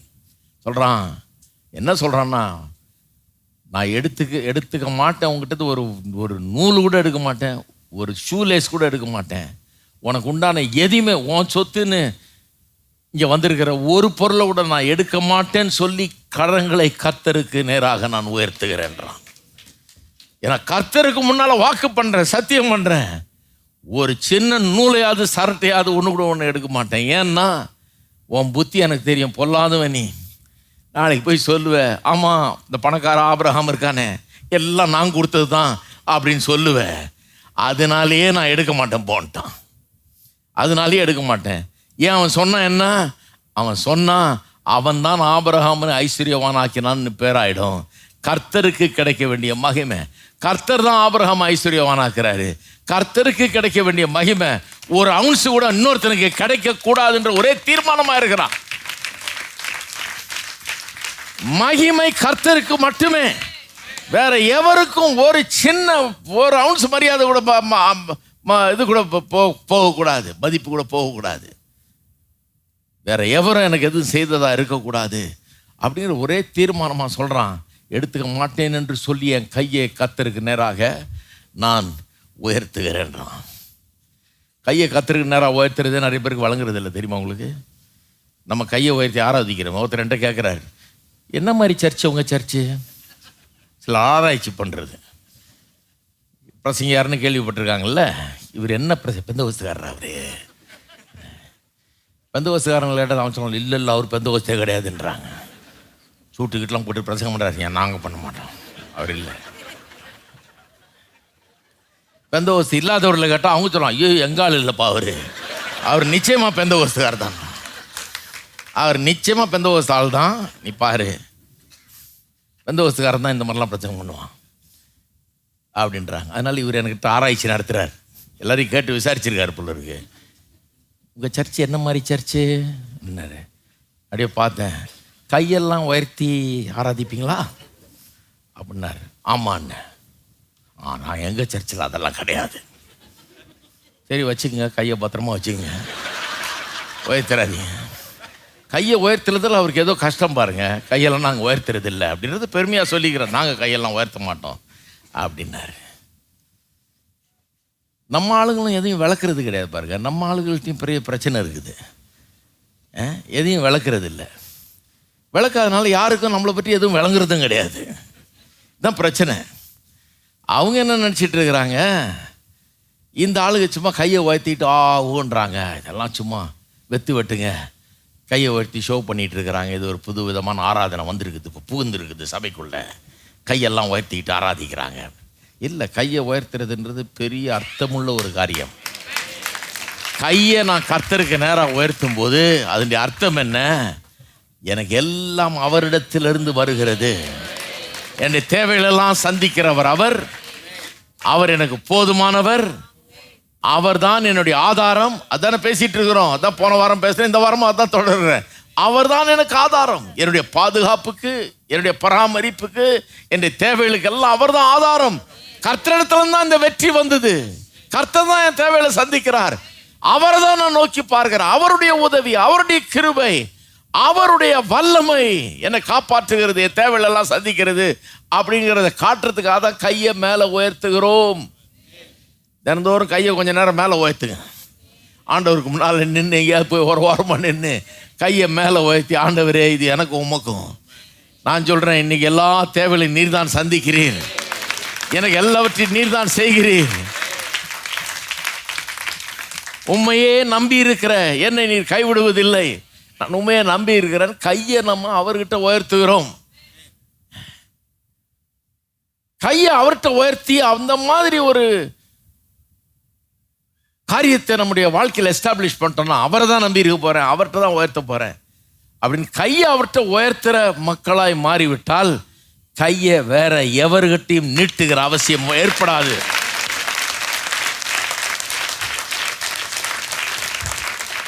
ஒவ்வொரு கிறிஸ்தவனும் ஒரு பெரிய ஆவிக்குரிய தீர்மானத்தை எடுக்க வேண்டும். கையை நீட்டி வாழ போகிறேன்னா கையை உயர்த்தி வாழ போகிறேன்னா நான் தீர்மானம் பண்ணிட்டேன் ரொம்ப வருஷத்துக்கு முன்னால. கையை உயர்த்தி வாழ போறேன் கையை நீட்டி வாழ போகிறது கிடையாது. ஆண்டவரிடத்தில் கையை உயர்த்த போறேன். அவர் ரெண்டு தேவையை சந்திக்கிறார். அவர் எனக்கு போதுமானவராக இருக்கிறார். யாருக்கிட்டையும் கை நீட்ட வேண்டிய அவசியம் இல்லை என்கிற ஒரு நிலை ஏற்பட்டுருது. காரணம் பெரிய லெசனை கற்றுக்கிட்டான் எகிப்துக்கு போனப்பவே எல்லாம் அவர்கிட்ட தான் வருது. அவருடைய கிருபை எல்லாம் அவருடைய இறக்கம் அவருடைய வல்லமை. நான் அவரை நம்பணும். அவர் சொல்கிறத நம்பணும். அவர் சொல்கிற இடத்துக்கு போகணும். அவர் சொல்கிறத செய்யணும். நானாக ஒன்று செய்யக்கூடாது. அப்படிங்கிறத கற்றுக்கிட்டான் அவர் தான் ஆதாரம் எல்லாம் வருதுன்னு. இப்போ அவன் சொல்கிறான் கையை நான் ஆண்டவருக்கு நேராக உயர்த்திட்டேன். அதனால் உங்ககிட்ட நான் ஒரு நூலை கூட வாங்க மாட்டேன். ஒரு பாதரட்சியின் வாரை கூட வாங்க மாட்டேன். உங்ககிட்ட உனக்கு சொந்தமானது ஒன்று எனக்கு வேணாம். ஏன்னா உன் புத்தி எனக்கு தெரியும். நாளைக்கு நான் தான் அவனை பணக்காரன் ஆக்கணும் நீ ஆக்கினேன்னு நீ சொல்லுவ. அப்படின்னுக்கிறான் இதில் ரொம்ப முக்கியமான ஒரு காரியம் என்னென்னா எப்படி அப்படி ஒரு மனுஷன் சொல்ல முடியும்? எப்படி அப்படிப்பட்ட ஒரு ஆவிக்குரிய தன்மை ஒரு மனுஷனுக்குள்ளே வருது? குவிஞ்சு கிடக்குது வெள்ளியும் பொண்ணும். எந்த மனுஷனாவது வேணான்னு சொல்லுவானா? இது வேணாம் ஒன்றையும் தொடக்கூட மாட்டேன் நான். எடுத்துக்கொள்ள நூலை கூட எடுக்க மாட்டேன்றான். எப்படி அப்படிப்பட்ட ஒரு ஆவிக்குரிய உயர்ந்த குணம் ஒரு மனுஷனுக்குள்ளே எப்படி வருது? எப்படி வருது? ஒரு காரணம். ஆனால் அந்த காரணம் மட்டும் இல்லை அதுக்கு ரெண்டு அறிகுறிகள். ஒரு காரணம் என்னென்னா அது ஒரே காரணம் தான் என்னென்னா தேவனோடு ரொம்ப நெருங்கி விட்டான் ஆபிரகாம். தேவன் யார்? அவருடைய அன்பு எப்படிப்பட்டது? அவர் எவ்வளவு நல்லவர்? எவ்வளவு பெரியவர்? அவர் எவ்வளோ பெரிய காரியங்களை எனக்கு செய்ய முடியும்? அவர் தான் என்ன எல்லாம் எனக்கு எல்லாம் கொடுக்குறாருன்றதை அறிந்து கொண்டான் பாருங்க. தேவனை அறிந்து கொண்டான். தேவனோடு கூட ஐக்கியமாகி விட்டதுனால குவிச்சு குவிச்சு வெள்ளியும் பொன்னியும் வச்சாலும் அது பெரிய கவர்ச்சியாய் அவனுக்கு இல்லை. இருக்கீங்களா? தேவனை அறியாதவர்களுக்கு தான் இந்த வெள்ளியும் பொண்ணையும் குவிச்சு வச்சேன்னா ஆ அப்படிம்பான். கொஞ்சம் எடுத்து லேசாக பாக்கெட்டில் விட்டுருவான்ல நடுக்குன்னு. அவனுக்கு அது மேலே கண்ணை வச்சானா எடுக்கவே முடியாது அவனால். ஏன்னா கர்த்தர் எவ்வளவு பெரியவர்ன்ற வெளிப்பாடு இல்லையே. கர்த்தர் எவ்வளவு நல்லவர் என்ன எவ்வளோ ஆசீர்வதிப்பார். இந்த குவியெல்லாம் ஒன்றுமே கிடையாது. எல்லாத்தையும் எனக்கு தருகிறவர் அவர். இது மாதிரி ஆயிரம் மடங்கு குவியல் எனக்கு தரக்கூடியவர் அவர். அதனால் இந்த குவியல் மேலே கவர்ச்சி ஏற்பட வாய்ப்பு இல்லை ஏனென்று சொன்னால் தேவன் எவ்வளவு பெரியவர் எவ்வளவு நல்லவர் எவ்வளவு அற்புதமானவர் என்னுடைய தேவையெல்லாம் எப்படி சந்திக்கிறார்? அவர் எவ்வளோ அதிசயமான தேவன். அப்படிங்கிறது விளங்கிருச்சுன்னா இந்த உலகத்தில் இருக்கிற உலக பொருள்கள் ஒரு பெரிய கவர்ச்சியாக இருக்கவே இருக்காது ஒரு மனுஷனுக்கு. இருக்கீங்களா? அதுதான் காரணம். ஆபிரகாம் வந்து வித்தியாசமானவன் ஆயிட்டான். கிளம்பி வந்தான். ஒரு மாதிரி இருந்தான். ஆனால் இப்போ சில அனுபவங்கள் அவனுக்கு கிடச்சிருக்கு. சில காரியங்களை அறிந்து கொண்டான். விசுவாசத்தில் வளருகிறான். வேற ஒரு லெவலுக்கு போயிட்டான். இப்போ அவனுக்கு தெரியுது. சா இது என்ன பெரிய குவியல்? இது சும்மா அந்த நாலு ராஜா கிட்டேருந்து அடிச்சுட்டு வந்தது. உலகத்தையே தர்றாரு எனக்கு. கர்த்தர். உலகத்தில் இருக்கிற எல்லாத்தையும் எனக்காக உண்டாக்குனாரு. எனக்கு என்னெல்லாம் தேவையோ அதெல்லாம் ஏராளம் தரமாக தரக்கூடிய அவர் கர்த்தர். என்னை செல்வந்தனாக்கினவர் அவர். எனக்கு எல்லாத்தையும் தந்தவர் அவர். எனக்கு இவ்வளோ பெரிய ஜெயத்தை கொடுத்தவர் அவர். நாலு ராஜாக்களை தோற்கடிக்க ஜெயத்தை கொடுத்த அவர். அவரால் எனக்கு எல்லாம் தர முடியாதா? எல்லாம் தர முடியும். எனக்கு கர்த்தர் தான் முக்கியம். இதை கட்டிக்கிட்டு அப்புறம் அவரை விட்டுறக்கூடாது. அவரை நான் பிடிச்சிக்க போகிறேன் அவரை பிடிச்சிக்கிட்டேன்னா இதுவும் வரும் இதுக்கு மேலேயும் வரும். ஆகவே இதன் மேலே நான் கவர்ச்சியை கவ கவர்ந்து இழுக்கப்பட போவதில்லை என்கிறத தீர்மானிக்கிறான். என்ன சொல்ல வர்றேன்? இந்த பொருளாசைங்கிறத எப்படி மேற்கொள்ளுகிறது? கர்த்தர் மேலே ஆசையை வைக்கணும். கர்த்தர் மேலே ஆசையை வைக்கும்போது பொருளாசைக்கு அங்கே இடமே கிடையாது. ஆரோக்கியமான கிறிஸ்தவர்களாக நாம் இருக்கலாம். பொருள்களை அனுபவிக்கிறவர்களாக இருக்கலாம். ஆனால் அதன் மேலே ஆசை வைக்காதவர்களாக இருக்கலாம். ஆபிரகாமை போல ஒரு பரதேசியாக இருக்கலாம். எல்லாத்தையும் உடையவர்களாக இருக்கலாம். ஆனால் எதன் மேலும் பற்றோ ஒட்டோ இல்லாதவர்களாக வாழக்கூடியவர்களாக இருக்கலாம். அதான் உண்மையான கிறிஸ்தவன். ஹலோ இருக்கிறீங்களா? நான் பிரதர் ப்ராஸ்பெரிட்டி பிரசங்கம் பண்ணுவீங்கன்னு நினச்சேன். அதை தான் பிரசங்கம் பண்ணிட்டுருக்கிறேன். அதுதான் வேத வசனத்தில் சொல்லப்பட்டிருக்கிற மெய்யான செழிப்பு. இதைத்தான் இங்கே போதிக்கிறேன் நான். இதை விளங்கி கொள்ள வேண்டும் பாருங்க. அப்போ கர்த்தர் மேலே ஆசை பெருக பெருக அவர் மேலே மதிப்பு பெருக பெருக அவர் மேலே அன்பு பெருக பெருக அவர் எவ்வளோ நல்லவர். அவருடைய வாக்கு தத்துவங்கள் ஒன்றும் பொண்ணும் வெள்ளியும் காட்டிலும் மேலானது. அவருடைய வார்த்தை பொன்னி வழியும் தேடுறதை காட்டிலும் அவருடைய வார்த்தை அதிகமாக தேட வேணும்னு சொல்லியிருக்கேன். ஏன்னா அவருடைய வார்த்தையை நம்பலாம். அந்த வார்த்தை இருக்கிற வரைக்கும் கர்த்தர் எனக்கு எல்லாவற்றையும் செய்வார். அவர் கைவிட மாட்டார் என்கிற நம்பிக்கை ஒரு மனுஷனுக்குள்ளே வந்துருச்சுன்னா எந்த பொருளாசையும் எவ்வளோ பெரிய வெள்ளியும் பொண்ணையும் கொண்டு வந்து குவிச்சிங்கனாலும் அவன் அதுக்கு போக மாட்டான். இவர்கிட்ட தான் வருவான். நல்லா புரிஞ்சுங்க இதெல்லாம். இது பெரிய ஒரு ஆவிக்குரிய ஒரு போதனை இவனுக்கு நடக்குது. பெரிய உணர்வு உண்டாகிறது. பெரிய ஒரு மறுமலர்ச்சி டிரான்ஸ்ஃபர்மேஷன் இவனுக்கு உண்டாகிறது. அதை எப்படி வெளிப்படுத்துகிறான் பாருங்க இது ரொம்ப முக்கியம். கர்த்தரை முழுமையா நம்புறவன மாறிட்டான். கத்தர் தான் என்னுடைய ஆதாரம். God is my source the subject Abraham கற்ற பெரிய பாடம் கானான் தேசத்தில் போய் பிரச்சனைகளை சந்திக்கும் போது என்னுடைய source of protection and provision is God என்னை பாதுகாக்கிறவர் என்னை பராமரிக்கிறவர் தேவன் என்பதை கண்டுபிடிச்சிட்டான். எகிப்திலையும் கண்டுபிடிச்சான் இங்கேயும் இப்போ கண்டுபிடிச்சிட்டான். உறுதியாக அதை நம்புகிறான். அதனால் இந்த பொருள்கள்லாம் அவனுக்கு ஒன்றுமே கிடையாது. எல்லாம் கத்தரிட்டது வருதுன்னு தெரியும். இவ்வளோ பெரிய வெற்றியை தந்தவர். பொருள் என்ன ஒன்றுமே கிடையாது. எவ்வளோ வேணா அவர் தர முடியும். இதை நம்புகிறான். ரெண்டு விதத்தில் இவனுடைய அந்த ரியாக்ஷனை காட்டுறான். மறுமலர்ச்சி அடைஞ்சிட்டான் இல்லையா? அது வந்து ரெண்டு விதத்தில் வெளிப்படுது. ஒன்று இங்கே வாசிக்கிறோம். இருபதாம் வசனத்தில் அந்த மெல்கி சேதைக்கு வந்து இவனை ஆசீர்வதிக்கிறார் இல்லையா? பத்தொன்பதாம் வசனத்தில் அவனை ஆசீர்வதிக்கிறாருன்னு வருது.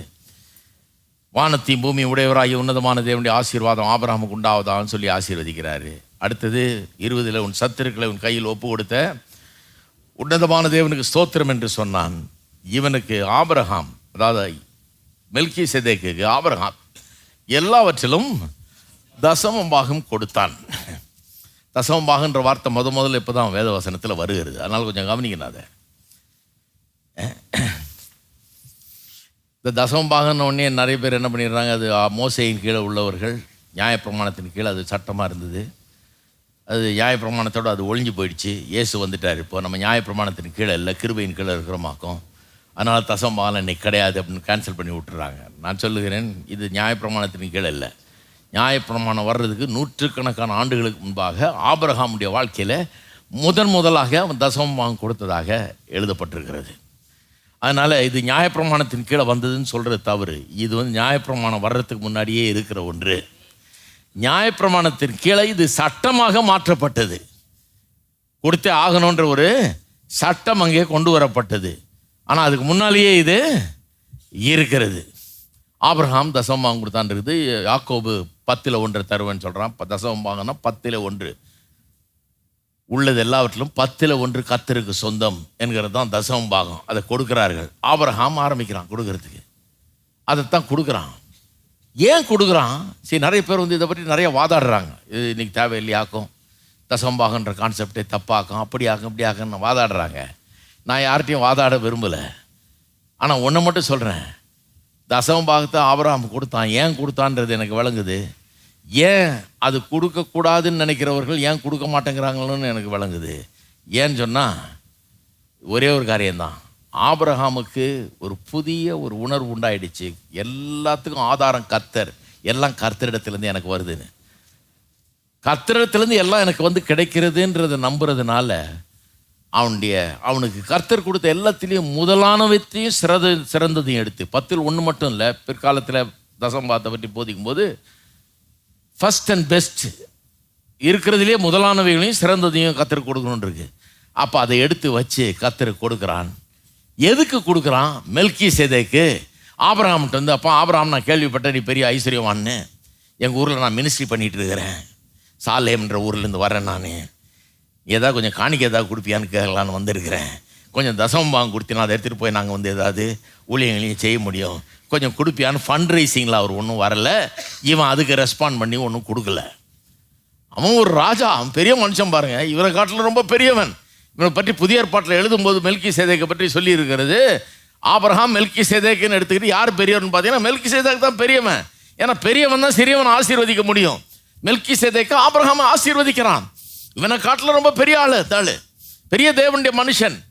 இவன்கிட்ட காசு கேட்கறதுக்காக வரல. ஆனால் ஆபிரகாமன் இடத்துல தசம்பாத்தை கொடுத்து ஆசீர்வாதத்தை வாங்கி கொள்ளுகிறான் அவன்கிட்ட இருந்து. கவனிக்கிறீங்களா? ஆசீர்வாதத்தை வாங்கிக்கலாம் தசம்பாத்தை கொடுத்து.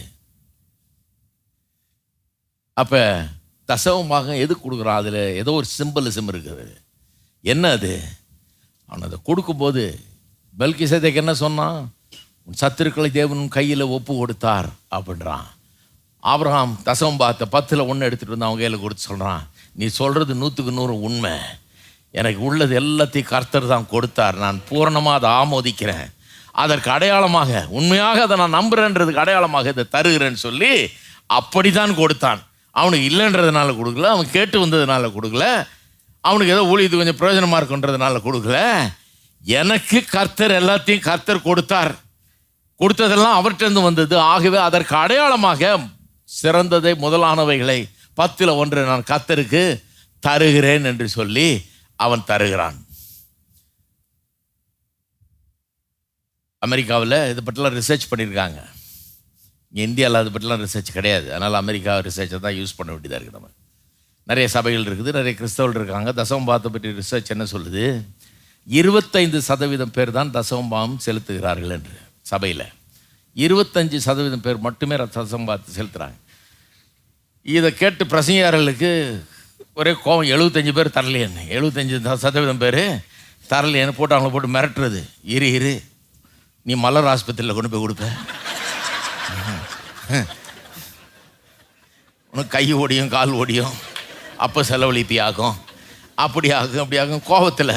ஏன்னா எழுபத்தஞ்சு பர்சன்ட் சதவீதம் பேர் தரல அப்படிங்கிறது மிரட்டுறது. கொடுக்கலன்னா நீ என்ன ஆகிற பாரு? கொடுக்கலன்னா தான் அதனால தான் கை ஒடிஞ்சுது. அதுக்கு எவ்வளோ செலவாச்சு?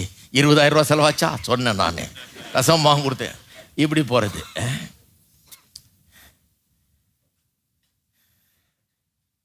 நான் நினைக்கிறேன் அது ரொம்ப தப்புன்னு. ஏன்னா அப்படி பண்ணுறதுனால மிரட்டுறதுனால யாரும் கொடுக்க போகிறதில்ல இன்னும் சிலர் தேவையை சொல்லி சொல்லி கேட்குறது தேவைப்படுது உளித்துக்காக தேவைப்படுது அதுக்காக தேவைப்படுது இது கொடு போட்டிக்காக கட்டுறேன். மேலே டேங்க் ஒன்று கட்டுறேன் எல்லாத்துக்கும். கண்டகன ஒரு ஆர்கன் வாங்குறோம் கீபோர்டு வாங்குறோம் ஏதாவது கொடுங்க. இப்படின்னு ஆரம்பிச்சிடுறது. ஏன்னா கேட்டால் தான் கொடுப்பாங்க. நிறைய பேர் கொடுக்காதவங்க இருக்காங்க பிரதர் கேட்டால் தான் கொடுப்பாங்க. அப்படின்னு ஆரம்பிச்சிடுறாங்க. நான் அந்த மெட்டரல் மெத்தட்லாம் ஃபாலோ பண்ணுறதில்ல ஏன்னா எனக்கு விளங்கிருச்சு. ஏன் தரமாட்டேங்கிறாங்க ஏன் தரமாட்டேங்கிறாங்க தெரியுமா?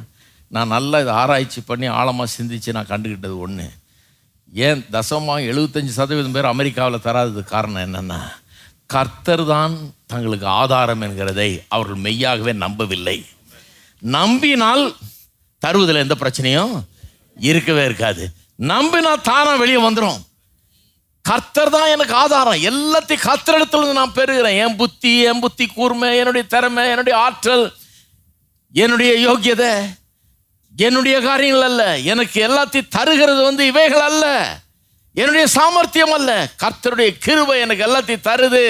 அவரிடத்துல தான் எனக்கு எல்லாம் உண்டாகுது. அவர் இல்லைன்னா நான் மூச்சு கூட விட முடியாது. எனக்கு எந்த திறமையும் இருக்காது. எந்த வாசலும் திறக்காது. எனக்கு எதுவும் நடக்காதுன்னு ஒரு மனுஷன் மெய்யாகவே நம்பினால் இந்த பத்தில் ஒன்றை தர்றதில்ல அவனுக்கு. எந்த பிரச்சனையும் இருக்காது. தரலைன்னா அவனை கோச்சிக்கிட்டு பிரயோஜனமே கிடையாது. நான் தான் பிரசங்காரில் சொல்லுதான் அவனை திட்டி பிரயோஜனமே கிடையாது. தரலன்னா இந்த கத்தர் தான் ஆதாரன்றதை நல்லா போதிக்கணும். உள்ள இறங்குற வரைக்கும் போதிக்கணும். நல்லா தெரிஞ்சுக்கிற வரைக்கும் போதிக்கணும். கர்த்தர் இல்லாமல் நம்ம ஒன்றும் இல்லை. கர்த்தருடைய கிருபை தான் நாம் நிர்மூலமாகாமல் இருக்கிறது. கர்த்தருடைய கிருபையினால தான் நாம் ஜெயம் பெறுறோம் கர்த்தருடைய கிருபையினால தான் மூச்சு விட்டுட்டு இருக்கிறோம். கர்த்தருடைய கிருபையினால தான் இம்மட்டும் நாம் நடத்தப்பட்டு வருகிறோம். இம்மட்டும் நம்முடைய தேவையெல்லாம் சந்திக்கப்பட்டிருக்கிறதுங்கிறத விளக்கி விளக்கி தெளிவாக போதிக்க வேண்டும். ஆணியை அடித்து அடித்து இறக்கணும். சில செவுர் ரொம்ப கொஞ்சம் ஹார்டாக இருக்கும். பயமுறுத்தியெல்லாம் ஒன்றும் நடக்க போகிறதில்ல ஏன்னா இது விளங்காம அது செய்ய மாட்டாங்க. விளங்குனா செய்யாம இருக்க மாட்டாங்க. அவ்வளோதான் ஹலோ இருக்கிறீங்களா? அதனால தான் நான் அந்த அப்ரோச் எடுத்துக்கிறது. நான் பேசாமல் கத்தர் நல்லவர். கத்தர் நம்முடைய தேவையெல்லாம் சந்திக்கிறாரு. கத்தர் தான் நமக்கு ஆதாரமாக இருக்கிறாரு. கத்தரிடத்துல தான் எல்லாம் வருது அப்படிங்கிறத தெளிவாக நான் போதிக்கிறேன். ஏன்னா ஆபரகாம் மாதிரி ஒரு ஆவிக்குரிய ஜீவியத்தில் விசுவாசத்தில் ஒரு மனுஷன் வளர ஆரம்பிச்சிட்டா. முந்நூற்றி பன்னெண்டு பேர் எடுத்துகிட்டு போய் நாலு ராஜாக்களை ஜெயித்து வந்து அப்படிப்பட்ட ஒரு அனுபவம் ஒரு மனுஷனுக்கு உண்டாகும் போது ருசி பார்க்கும் போது கத்தருடைய வாக்குத்தத்தங்களை பெற்று அதை அனுபவித்து அதை ருசி பார்த்து ஒரு மனுஷன் கத்தர் நல்லவர் என்னை கைவிட மாட்டார் என்பதை புரிந்து கொள்ளும்போது போது தானாகாது. அது கொடுக்கறதுல ஒன்றும் பிரச்சனையே இருக்கா ஸோ ஒரு ஒன்று வந்து அதை எப்படி வெளிப்படுத்துகிறான்? தசவம் பார்த்த கொடுப்பதன் மூலமாக வெளிப்படுத்துகிறான் ரெண்டாவது இதுவும் ரொம்ப முக்கியம் பாருங்கள் இதை மட்டும் சொல்லி முடிச்சிடுறேன். ரெண்டாவது பாருங்க. அந்த சாலைமின் ராஜா வரும்போது பதினெட்டாம் வசனம் சொல்லுகிறது தேவனுடைய ஆசார் ஆசாரியனாக இருந்த சாலமின் ராஜாவாகிய மெல்கி சேதைக்கு அப்பமும் திராட்சரசமும் கொண்டு வந்து வரும்போதே எதை கொண்டாடுறான்னா? அப்பமும் இதை கேட்ட உடனே கம்யூனியன் ஞாபகம் தான் வருது. பழைய ஏற்பாட்டிலே ஒரு கம்யூனியன் சர்வீஸ் மாதிரி நடந்துருக்குது போல இருக்குது. அப்போ கம்யூனியன்னா யாருக்கு என்னன்னே தெரியாது. என்ன அதிசயம் பாருங்க. அவன் அப்பமும் திராட்சை ரசமும் கொண்டாடுறான். கொண்டு வந்து ஆபிரஹாமுக்கு அவனோட இருக்கிறவங்களுக்கு தர்றான். எல்லாம் உட்காந்து சாப்பிட்ருப்பாங்க போல இருக்கு. அதில் ஏதோ சிம்பலிசம் இருக்குது. அது ஏதோ எதுக்கும் அடையாளமாக இருக்கிறது. எதையோ ஒன்றை குறிக்கிறது. இல்லை நம்ம எதுக்கு அப்பவும் திராட்சை ரசமும் கொண்டு வரணும்? அவன் கொண்டது மட்டும் இல்லை இவங்க அதை ஏன் வாசி வா- வாங்கி சாப்பிடணும்? அது மட்டும் இல்லாமல் அதை ஏன் வேதத்தில் சொல்லி வச்சிருக்கணும்? அவன் அப்பமும் திராட்சரசம் கொண்டு வந்து. அப்பம் என்கிறது எதை குறிக்கிறது? ஜீவனை வாழ்வை குறிக்கிறது. அப்பம் ஜீவனை வாழ்வை குறிக்கிறது. கத்தர் அந்த அஞ்சு அப்பம் ரெண்டு மீனை கொண்டு ஐயாயிரம் பேரை போச்சிட்ட பிறகு நானே ஜீவ அப்பம்ன்றாரு தன்னையே ஒரு அப்பத்துக்கு ஒப்பிட்டு பேசுறாரு பாருங்க. என்னுடைய மாம்சத்தை புசித்து என்னுடைய ரத்தத்தை பானம் பண்ணாதவனுக்கு எனக்கு ப- என்னிடத்துல பங்கு இல்லைன்றாரு. எல்லாரும் தப்பாக நினச்சிக்கிறாங்க. இவருடைய மாம்சத்தை புசிக்க சொல்கிறாரு கேனபலிசத்தை ப்ரீச் பண்ணுறாருன்னு நினைக்கிறாங்க. கிடையாது. அவர் என்ன சொல்கிறாரு என்னுடைய மாம்சம் கல்வாரி சிலுவில் அடிக்கப்படுகிறது மூலமாக என்னுடைய ரத்தம் சிந்தப்படுகிறது மூலமாக உங்களுக்கு வாழ்வு உண்டாகிறது. இந்த மாம்சம் கொல்லப்படுகிறதன் மூலமாக உங்களுக்கு வாழ்வு உண்டாகிறது. நான் ஜீவனை இழக்கிறது மூலமாக உங்களுக்கு ஜீவன் உண்டாகிறதுன்றதை போதிக்கிறார். அப்போ இந்த அப்பம்ங்கிறது எதை குறிக்கிறது? ஜீவனை குறிக்கிறது. ரசம் என்கிறது எதை குறிக்கிறது? திராட்சை ரசம்ங்கிறது சந்தோஷத்தை குறிக்கிறது. இருக்கீங்களா? திராட்சை ரசம்ன்றது சந்தோஷத்தை குறிக்கிறது. அப்போ அப்பமும் திராட்சை ரசத்தையும் கொண்டாடுறாங்க. எல்லாரும் சாப்பிட்றாங்க. அது எதை குறிக்கிறது? எங்களுடைய வாழ்வும் எங்களுடைய சந்தோஷமும் எங்கள் தேவனாகிய கர்த்தரிடத்திலிருந்து வருகிறது.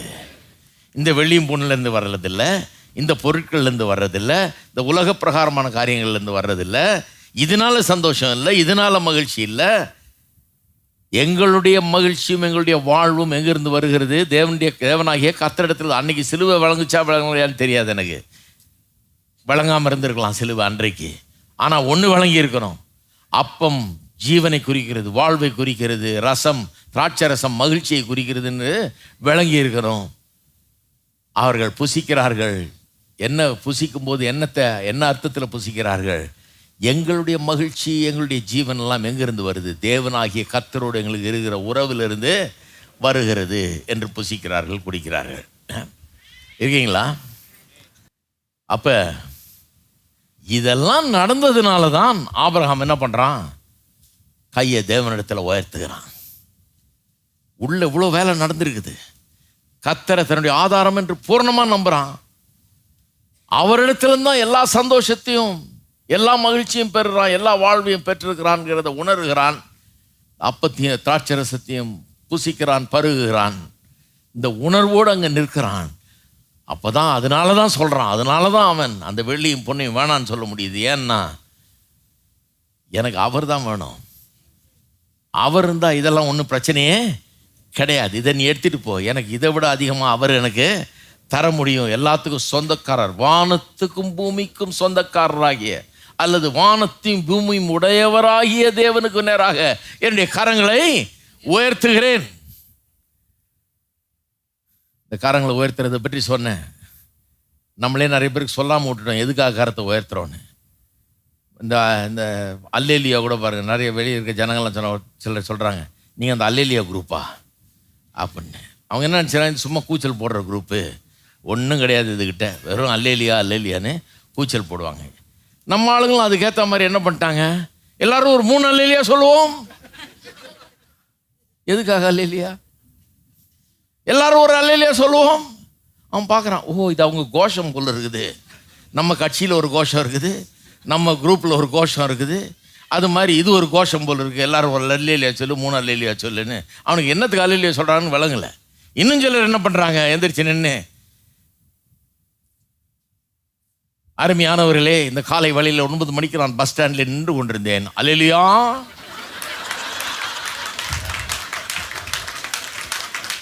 அவன் பார்த்தான். வெளியில் இருக்கவன் பார்க்குறான். இது கண்டிப்பாக அவங்க கோஷம் தான் அதில் ஒன்றும் கிடையாது. சும்மா பஸ் ஸ்டாண்டில் நின்றுட்டு இருந்தாருன்றாரு அப்புறம் அல்லே இல்லையான்றாரு. இவனும் அல்லே இல்லையான்றான் எல்லாம். அப்போ இவங்க கோஷம் இது வேற ஒன்றுமே கிடையாது நினச்சிட்டு இருக்கான் அவன். இருக்கீங்களா? இது வெறும் கோஷம் இவங்க கோஷம் இது அப்படின்னு நினச்சிட்டு இருக்கான். அவனுக்கு தப்பு சொல்லி பிரயோஜனம் இல்லை. அதனால தான் நம்மள அல்லேலியா கும்பல்ன்றான். அதனால தான் நூற்றி பன்னெண்டாம் சங்கீதம் பாருங்கள் நான் அதுலேருந்து போதிச்சேன். நூற்றி பன்னெண்டாம் சங்கீதத்தை ஒரு சீரீஸே போதிச்சிருக்கேன். கேட்காதவங்க கேளுங்க அதை. எல்லாம் யூடியூப்பில் ஃப்ரீயாக இருக்குது இப்போல்லாம். எல்லாமே ஃப்ரீயாக போட்டாச்சு யூடியூப்பில் இருக்குது போய் கேட்கலனா அது உங்கள் பிரச்சனை. நூற்றி பன்னெண்டு. நூற்றி பன்னெண்டாம் சங்கீதம். இது ஏன் இது ஏன் போச்சுன்னா அந்த முதல் வார்த்தையே அல்லேலியான்ற வார்த்தை தான். தமிழில் ரொம்ப அழகாக வந்துருக்குது. இங்கிலீஷில் சொதப்பிட்டாங்க. ப்ரைஸ் த லாட்னு டிரான்ஸ்லேட் பண்ணி விட்டாங்க. தப்பு ஒன்றும் கிடையாது. அல்லேலியோன்றது அர்த்தமே பிரைஸ் தலாடு தான். அதனால் அவங்க மொழிபெயர்த்துட்டாங்க. தமிழில் மொழிபெயர்க்காமல் வெறும் அல்லேலியானே போட்டு விட்டான். ரொம்ப நல்லதாக போச்சு. அப்போ முதல்ல ஆரம்பமே எப்படி? அல்லே லுயா எல்லாம் சொல்லுங்க அல்லே லுயா அதுக்கு மீதி வர்றதெல்லாம் இது இதுக்கு மீதி வர்றத இதுக்கு மீதி வர்றதெல்லாம் நல்ல கவனிங்க. இதுக்கு மீதி வர்றதெல்லாம் எதுக்கு அல்லேலியான்னு வருது. ஸோ நான் வாசிக்கிறேன். நீங்கள் சொல்ல வேண்டியது அல்லேலியா உங்கள் பொறுப்பு. எப்படி சொல்கிறீங்கன்னு பார்ப்போம். எதுக்கு அல்லேலியா? கர்த்தருக்கு பயந்து அவருடைய கட்டளையில் மிகவும் பிரியமாக இருக்கிற மனுஷன் பாக்கியவான். அவன் சந்ததி பூமியில் பலத்திருக்கும் செம்மையானவர்களின் வம்சம் ஆசீர்வதிக்கப்படும். ஆஸ்தியும் ஐஸ்வர்யமும் அவன் வீட்டில் இருக்கும் அவனுடைய நீதி என்றென்றைக்கும் நிற்கும். செம்மையானவர்களுக்கு இருளிலே வெளிச்சம் உதிக்கும் அவன் இரக்கமும் மன உருக்கும் நீதியும் உள்ளவன். இறங்கி கடன் கொடுத்து தன் காரியங்களை நியாயமானபடி நடப்பிக்கிற மனுஷன் பாக்கியவான். அவன் என்றென்றைக்கும் அசைக்கப்படாதிருப்பான் நீதிமான் நித்திய கீர்த்தி உள்ளவன். துர்ச்செய்தியை கேட்கிறதுனால் பயப்படான். அவன் இருதயம் கத்தரை நம்பி திடனாயிருக்கும். நல்லா சொல்றீங்க. அவன் இ- அவன் அல்லேலியா கும்பலா? ஆமா. காரணத்தோட தான் அல்லேலியா சொல்றோம். அவன் இருதயம் உறுதியாயிருக்கும். அவன் தன் சத்துருக்களின் சரி கட்டுதலை காண மட்டும் பயப்படாதிருப்பான். வாரி இறைத்தான் ஏழைகளுக்கு கொடுத்தான் அவனுடைய நீதி. என்றென்றைக்கும் நிற்கும் அவன் கொம்பு மகிமையாய் உயர்த்தப்படும். துன்மார்க்கன் அதை கண்டு மனமடிவாகி தன் பற்களை கடித்து கரைந்து போவான். துன்மார்க்கருடைய ஆசை அழியும்.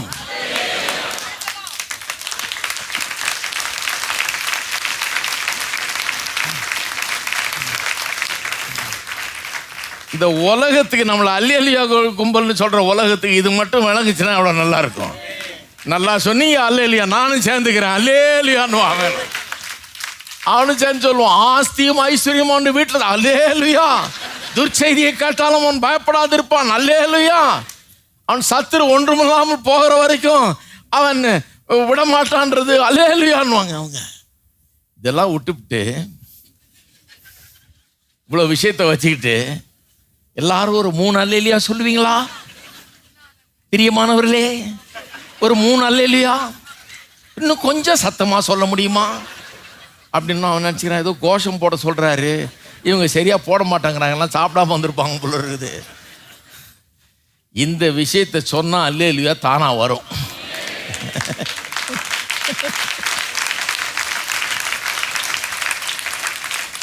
நம்ம தான் உண்மையான அல்லேலியா கும்பல்.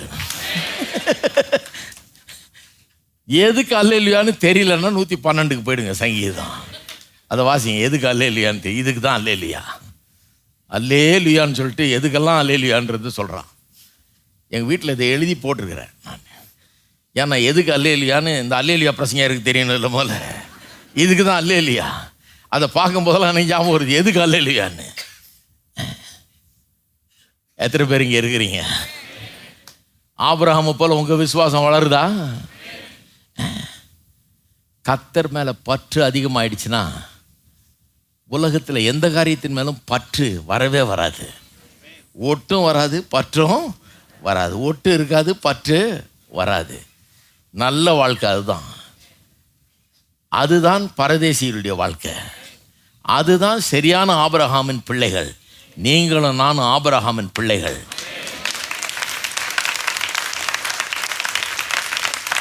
இந்த உலகத்தில் பரதேசிகளாய் சஞ்சரிக்கிறோம். அப்படின்னா என்ன அர்த்தம்? ஒன்றும் இல்லாதவர்களாக இருக்கிறோம் நல்ல. பிச்சைக்காரலாக இருக்கிறோம் நல்ல. எல்லாவற்றையும் உடையவர்களாக இருக்கிறோம். இருந்தாலும் எதன் மேலேயும் பற்றோ ஒட்டோ இல்லாதவர்களாக இருக்கிறோம். ஆமீன். அடுத்த வாரம் வாங்க தொடருவோம். ஆபரகம் கதையை. எல்லோரும் எழுந்து நிற்போம்.